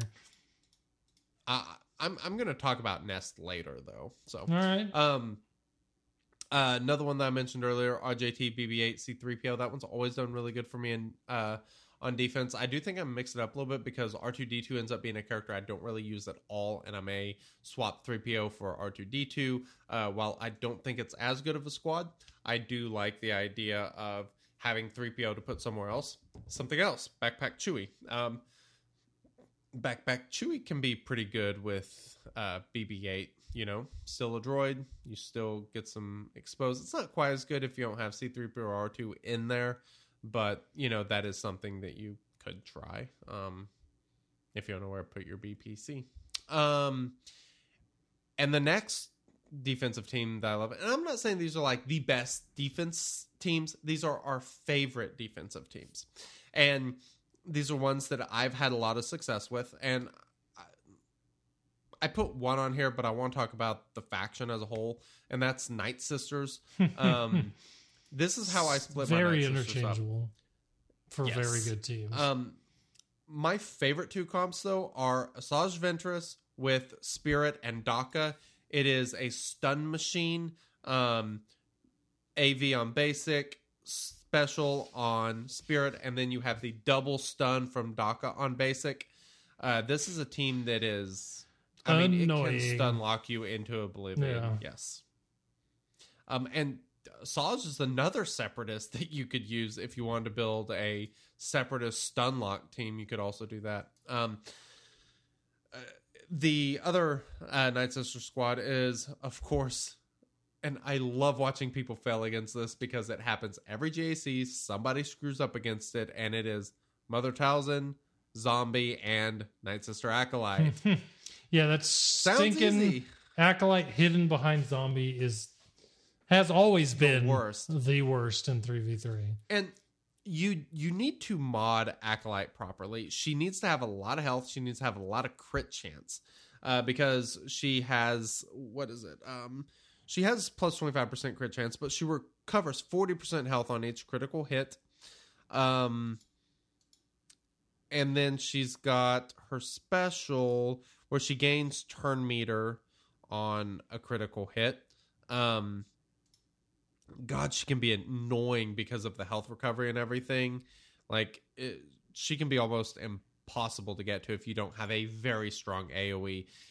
Even just having an AoE in there is not good enough. You have to have a strong AoE to take her out. It is. Tie Espresso says in the chat, man, that Acolyte team has drawn a lot of F bombs from me, and I totally understand that. I have dropped some too because of that squad. it's it can be so frustrating when you get locked behind that hidden acolyte that you just can't kill. Very annoying. For sure. All right. So what about these uh offensive squads? What you got? All right, so for offense squads, I've got Sith Triumvirate. I love the Sith Triumvirate on offense. They one. are almost entirely built for this. They just beat so many different squads. Uh, mine are Gear 12. I, if I had time between Galactic Legends, building up the Sith Triumvirate would be huge because of the fact that they just counter everything. Um, Yeah. going with I I put Gas, Echo, Arc Trooper on defense, and I brought Shaak Ti, Rex, and Fives to uh, the offense side. Okay. I, I, like it. love that team. Shaak Ti can add enough tenacity and everything else to keep Rex alive long enough to at least annihilate or whatever you want to call his version of that two people. And then you've got Right. you know, Shaak Ti bringing in the mass attacks and fives with the slows to get those mass attacks and the uh, Rex shots off. It's just, I love that team on offense. I, would like to say that is very underrated on uh, defense as well. Uh, just because all the counters from fives can be very annoying. You know, the recoveries, you have Shaak Ti doing what she does. Like, it's insanely annoying. Um, I've lost to that team a number of times on defense just because it's it's kind of hard to kill fives in a reasonable amount of time before Rex can like freaking nuke, Nuke someone. No. Yeah. So at the very least, it's it's low banners for the attacking team. Yep. That makes sense. Uh, the last one I have is Palp Vader Thrawn. I just love that Vader rework so much. And underneath Palp, Vader gets so much turn meter with his dots and all his debuffs. Thrawn gives you the time to just let Vader go. Uh, I love that team. Palp Vader Thrawn is. Mine are all relic now, and I just using those three in conquest has been really fun just three manning things with those three with data discs. That's just the way it works. Even if you don't have data discs as a team, they are awesome. So that's one of my favorite offense teams. That Vader rework is just ridiculous. I don't think we realized what how good we got it with that when we got it, but over time it's just shown that a random rework that showed up out of nowhere has made for one of the best characters in the game. Mm-hmm. That's, there's a reason he's Relic 8 for me and has sick mods on him because No, it's just he he doesn't even need sick mods. He doesn't even need to be Relic 8 to destroy stuff. But I, I do. I have an insane amount of fun with well, Vader. the game came out right, and the only way to get Vader was achievements, right? Yes. But when you got him, it was just like, uh, he's okay. Kind of like General Grievous, where like you needed hundreds of thousands of shard shop currency to unlock General Grievous back when he came out, and he was just terrible. Yep. New players now, when they unlock Vader, you're taking a step up unlocking Vader. As for us, it was just kind of another character. and that's the way it should be. It's Darth it's, it's Vader. Darth Vader, right? Yeah. So, Like, let's be honest. He's yeah. all right. What did what did you have for teams? I like it. Um, so for my favorite offensive squads, you knew it was coming. You knew it was going to be on here. Stormtrooper Han, Wat, Wampa. It's that it can wreck so many really, really, really. It punches very far above its weight. Um, you know, the turn meter game from Han just makes Wampa go. Wampa smashes. Wampa gains turn meter from the tech and also from Stormtrooper Han. Stormtrooper Han's almost unkillable because of the Zeta it, and the recovery from the taunt tech. It's awesome. I, I, I love it. Easily the most fun That- squad to use. And I'm kind of surprised, and you might because you haven't filled this out yet, that it's not in the underrated section because that team is just ridiculously good, and no one really knows about it or uses it. As far as I know, if they're not a podcast listener, Yeah, that that that's true. Um, but I don't know. I think of underrated more as things that people know about, just don't realize how good they are. I don't think most people know about that yeah, squad. that's true. Um, but yeah, super fun. Great in 5v5 also. Um, n- next on my favorite offensive squads, I am lumping in three and one kind of. Um, these are solo characters. These are characters that are just absolutely amazing at soloing squads. Um, Supreme Leader Kylo Ren, Darth Vader, and Gas. All three of those characters can wreck stuff in 3v3. Probably throw Malak on Um, there too. Yeah, you could throw Malak on there. Um, I don't Malak. I don't use enough to have much faith in using him. I know my limits on these three characters and like what they can beat. Um, you know, I don't think I would feel comfortable so- soloing anything with Malak. I've done it like once and I lost. And so you've got it. this. It's Um, always in the back of your mind.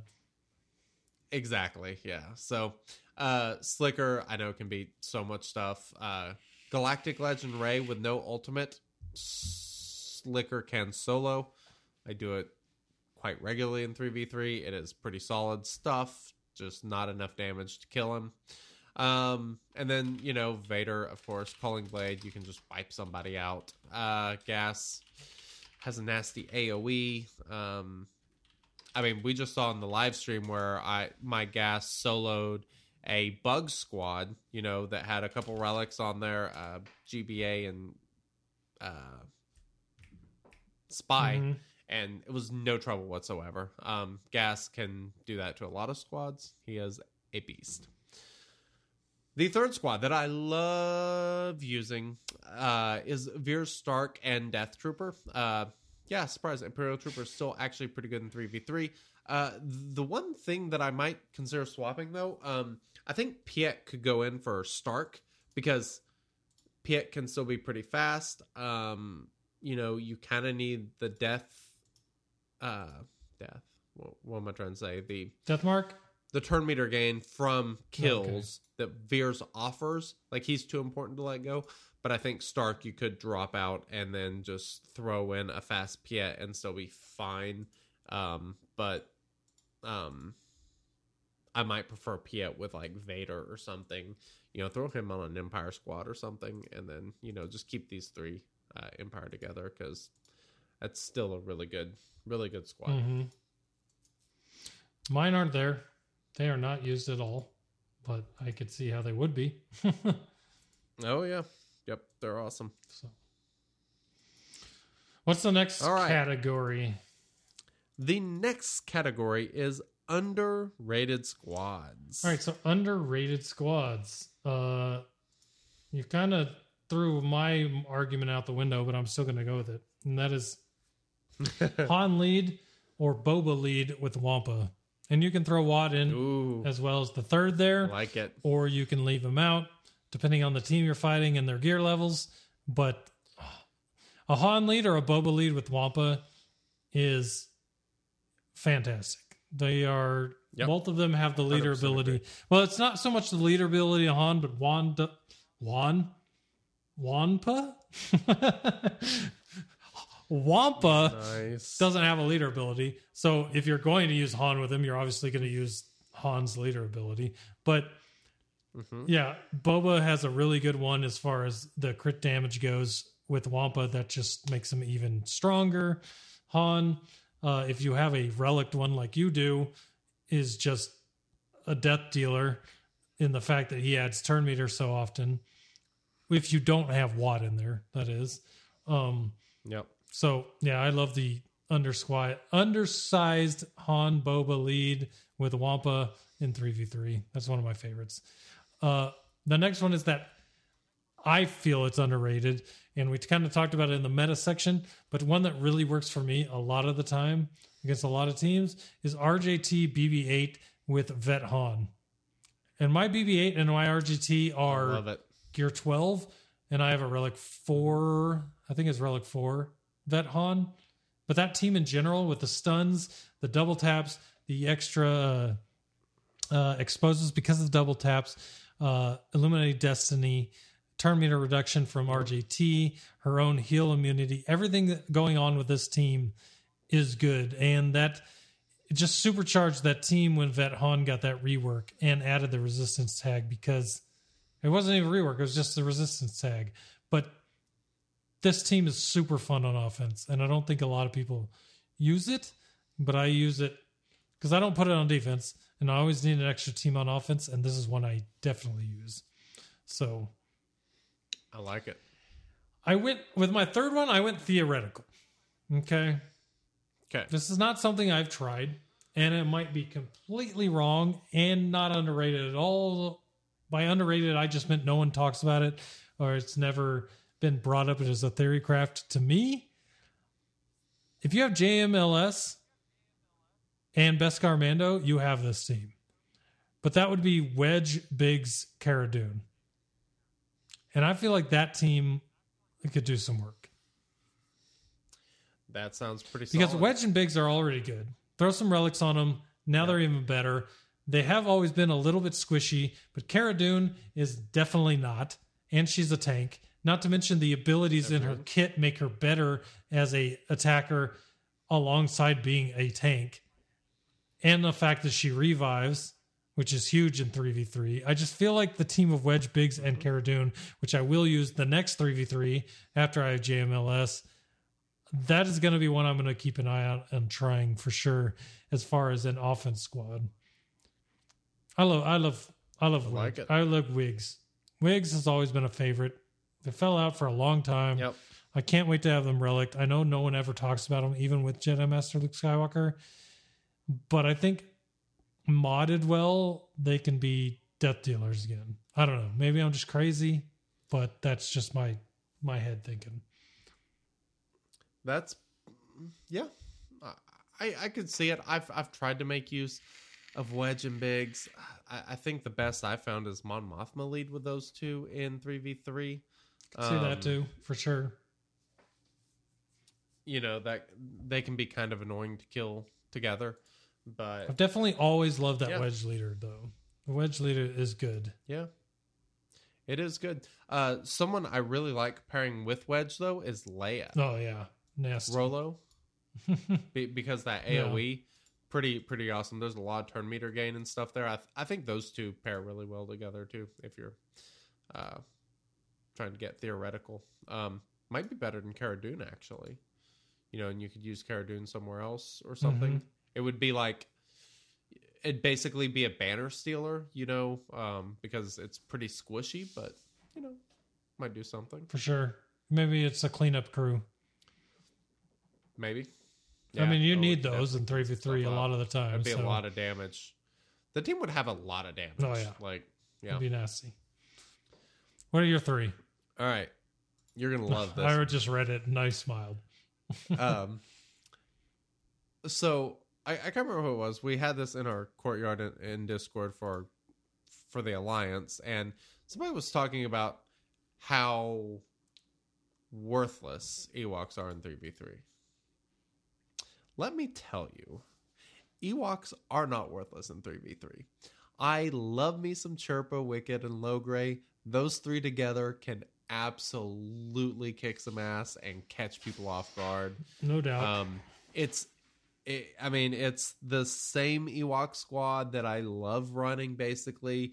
But those three are the core of it. It's it's the turn meter gain from Wicket with the damage and you know paired kind of abilities with Chirpa, and then the Logray because of the days and what he does.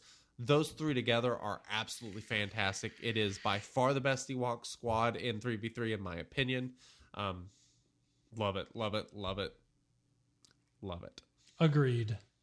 Love those Ewoks, and I I love that it does not include uh, Paploo because a lot of people think I got to throw a tank in there. Logray does more for Yeah. you than Paploo does. Yes, by a lot. Um, all right, next one.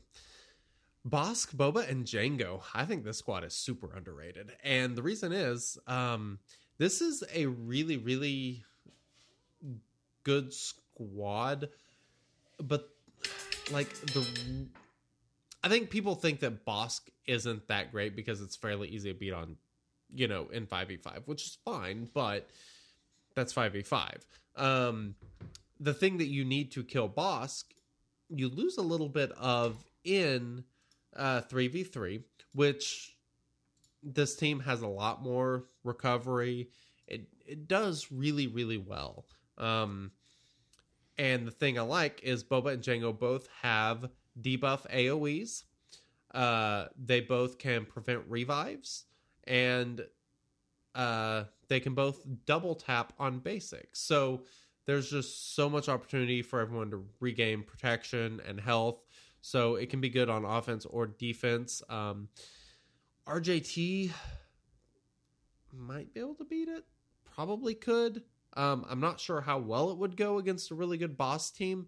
Uh, it could kind of be a bait squad just because, you know, you're going to have to prevent the heals, but, you know, m- most teams that counter this, they kind of, you know, kind of like what we are talking about earlier, you need more than three characters to make those teams work really efficiently. So I think that is a big advantage for Bossk, Boba, and Django because they don't really need anyone else with them to be awesome. And there's an alternate to that where Boba is replaced by Mandalorian, even that a lot of has a lot of traction as well.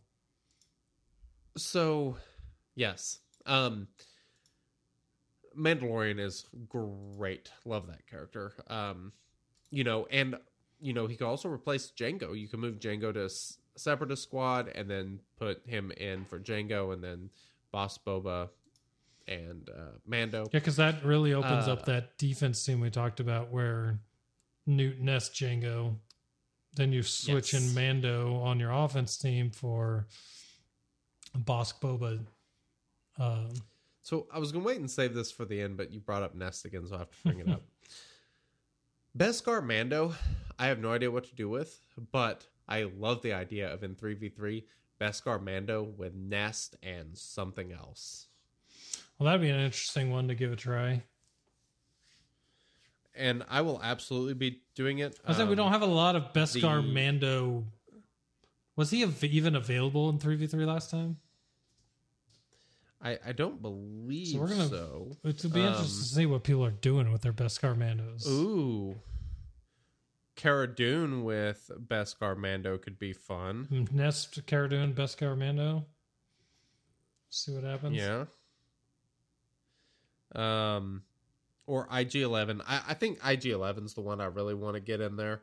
Um, that's kind of my current project is IG Eleven to pair with Beskar Mando. So that with Nest is going to be my eventual Mhm. plan. Um, but I'm curious to see what Beskar Mando can be in three v three. Um, but anyway, back to my underrated squads. My final one is going to be Bastila Shan, Aayla Secura, and Jolee. I love this squad because you mod them for a lot of health. Jolee obviously has a lot of health, so good luck getting through that pup in five minutes. Yeah, Basil LaShawn Um, leads in three v three Aayla- is always ridiculous. Very yeah. And Aayla you've got the stuns uh you know and you know whenever whenever she stuns whenever she uses her basic she can call in basil Sean who can ability block or Jolee who can reduce his cooldowns. Um so these three have a lot of really nice synergy together. I, I i like those three together. They they tend to do okay for me. Yeah, that's a very niche or niche with the Isla. Not a lot of people have, people have her, but if you do, that is completely but if you do, give it a try and see what happens. yep Definitely underrated because of the fact that not a lot of people have that ability in their toolkit. It'll be interesting to Yep. see for sure. I All right, now for the one where people are going to disagree with each other. Overrated squads. I You're just wrong on what's this up? one. Oh, well, yeah, I know you. You're wrong You on think this I one. am. I find CLS Han Chewbacca overrated. I don't find them beating a lot of things. Now, granted, my Han has always been Gear 12, so that probably didn't oh, help. Oh, okay. But whenever I've tried to use Han CLS Chewbacca, 50 50.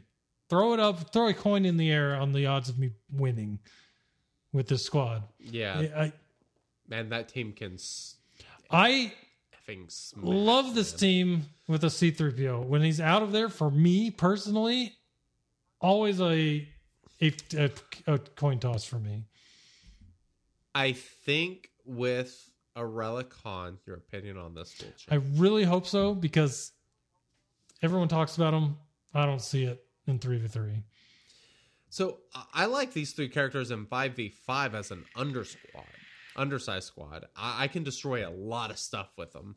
Um, they are insanely powerful. I haven't used them for a while because I've been saying them on defense, but they they can absolutely wreck stuff offensively. But I mean, it is predicated on Han just absolutely smashing and doing a crap ton of Yeah. damage. So, you know, I, I can see how your poor life decisions have brought you to the point where you think this. I'm not a Rebel Squad fleet user, so it was never a priority for uh, on solo there.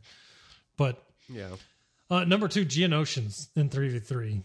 Never found Geonosians on offense. Defense, I could see it a little more. So then I'm thinking more offense. Geonosians on offense, which they're in the meta for offense, as far as I saw. Well, let, Not great. okay. Let let uh, I agree with you. Okay, but I want to throw in Mhm. a caveat. Um, Brood Alpha, Geo Spy or Geo Soldier, and Wat Tambor. Unbelievably annoying. I have timed out against that team multiple times. I- it does I- require Wat. I, yeah, okay. That's what I'm saying. I, I don't consider when I made my list. I didn't consider these these roaming characters in the teams, Right. right? So you've got C3PO because he's good with so many different teams. Wat is good with so many different teams. There's just Nest is good with so many teams. A lot of them I just did, really didn't consider the teams that involve them because of the fact that if you use them this team, three of the other ones from my other list might be go away. You know what I mean? Like Thrawn Right. is another one. You know, it's it's hard to make a list where you're putting teams in that include the all star characters. You know, so Right. I could see that for sure. If you're just using Geonosians, I think they're overrated. So, Yeah. Totally fair. and honestly, I agree. I'm not surprised by your first one based on the things I was saying about my offense and defense teams. um, my first overrated squad is going to be General Anakin Skywalker with 501st. Um, not that he's bad, I do. I just think he's overrated. Uh, just because he is considerably easier to kill. Not that he's. I'm not saying he's bad. Just that he is a little overrated. He's it, the whole Um, every character is built for 5v5 anakin is the the what proves the rule there. Because of the fact that of like you said the more 501st the stronger he becomes. You can't even put a whole team of 501st a 5v5 team of 501st behind him to make him as strong as he usually is. So i get that i don't like your um, second one Let's see. because I don't find it true. but you don't find CLS Han Chewbacca Really? true, so Okay, interesting. Um, GG B1 B2. Um, I, I find this squad just to be considerably easier to to defeat in three v three. Um, I think it loses a little bit of its luster whenever you don't have like a Magna Guard, Daka, or Nute. so you're in using it for defense. Um, Is this a defense overrated thing?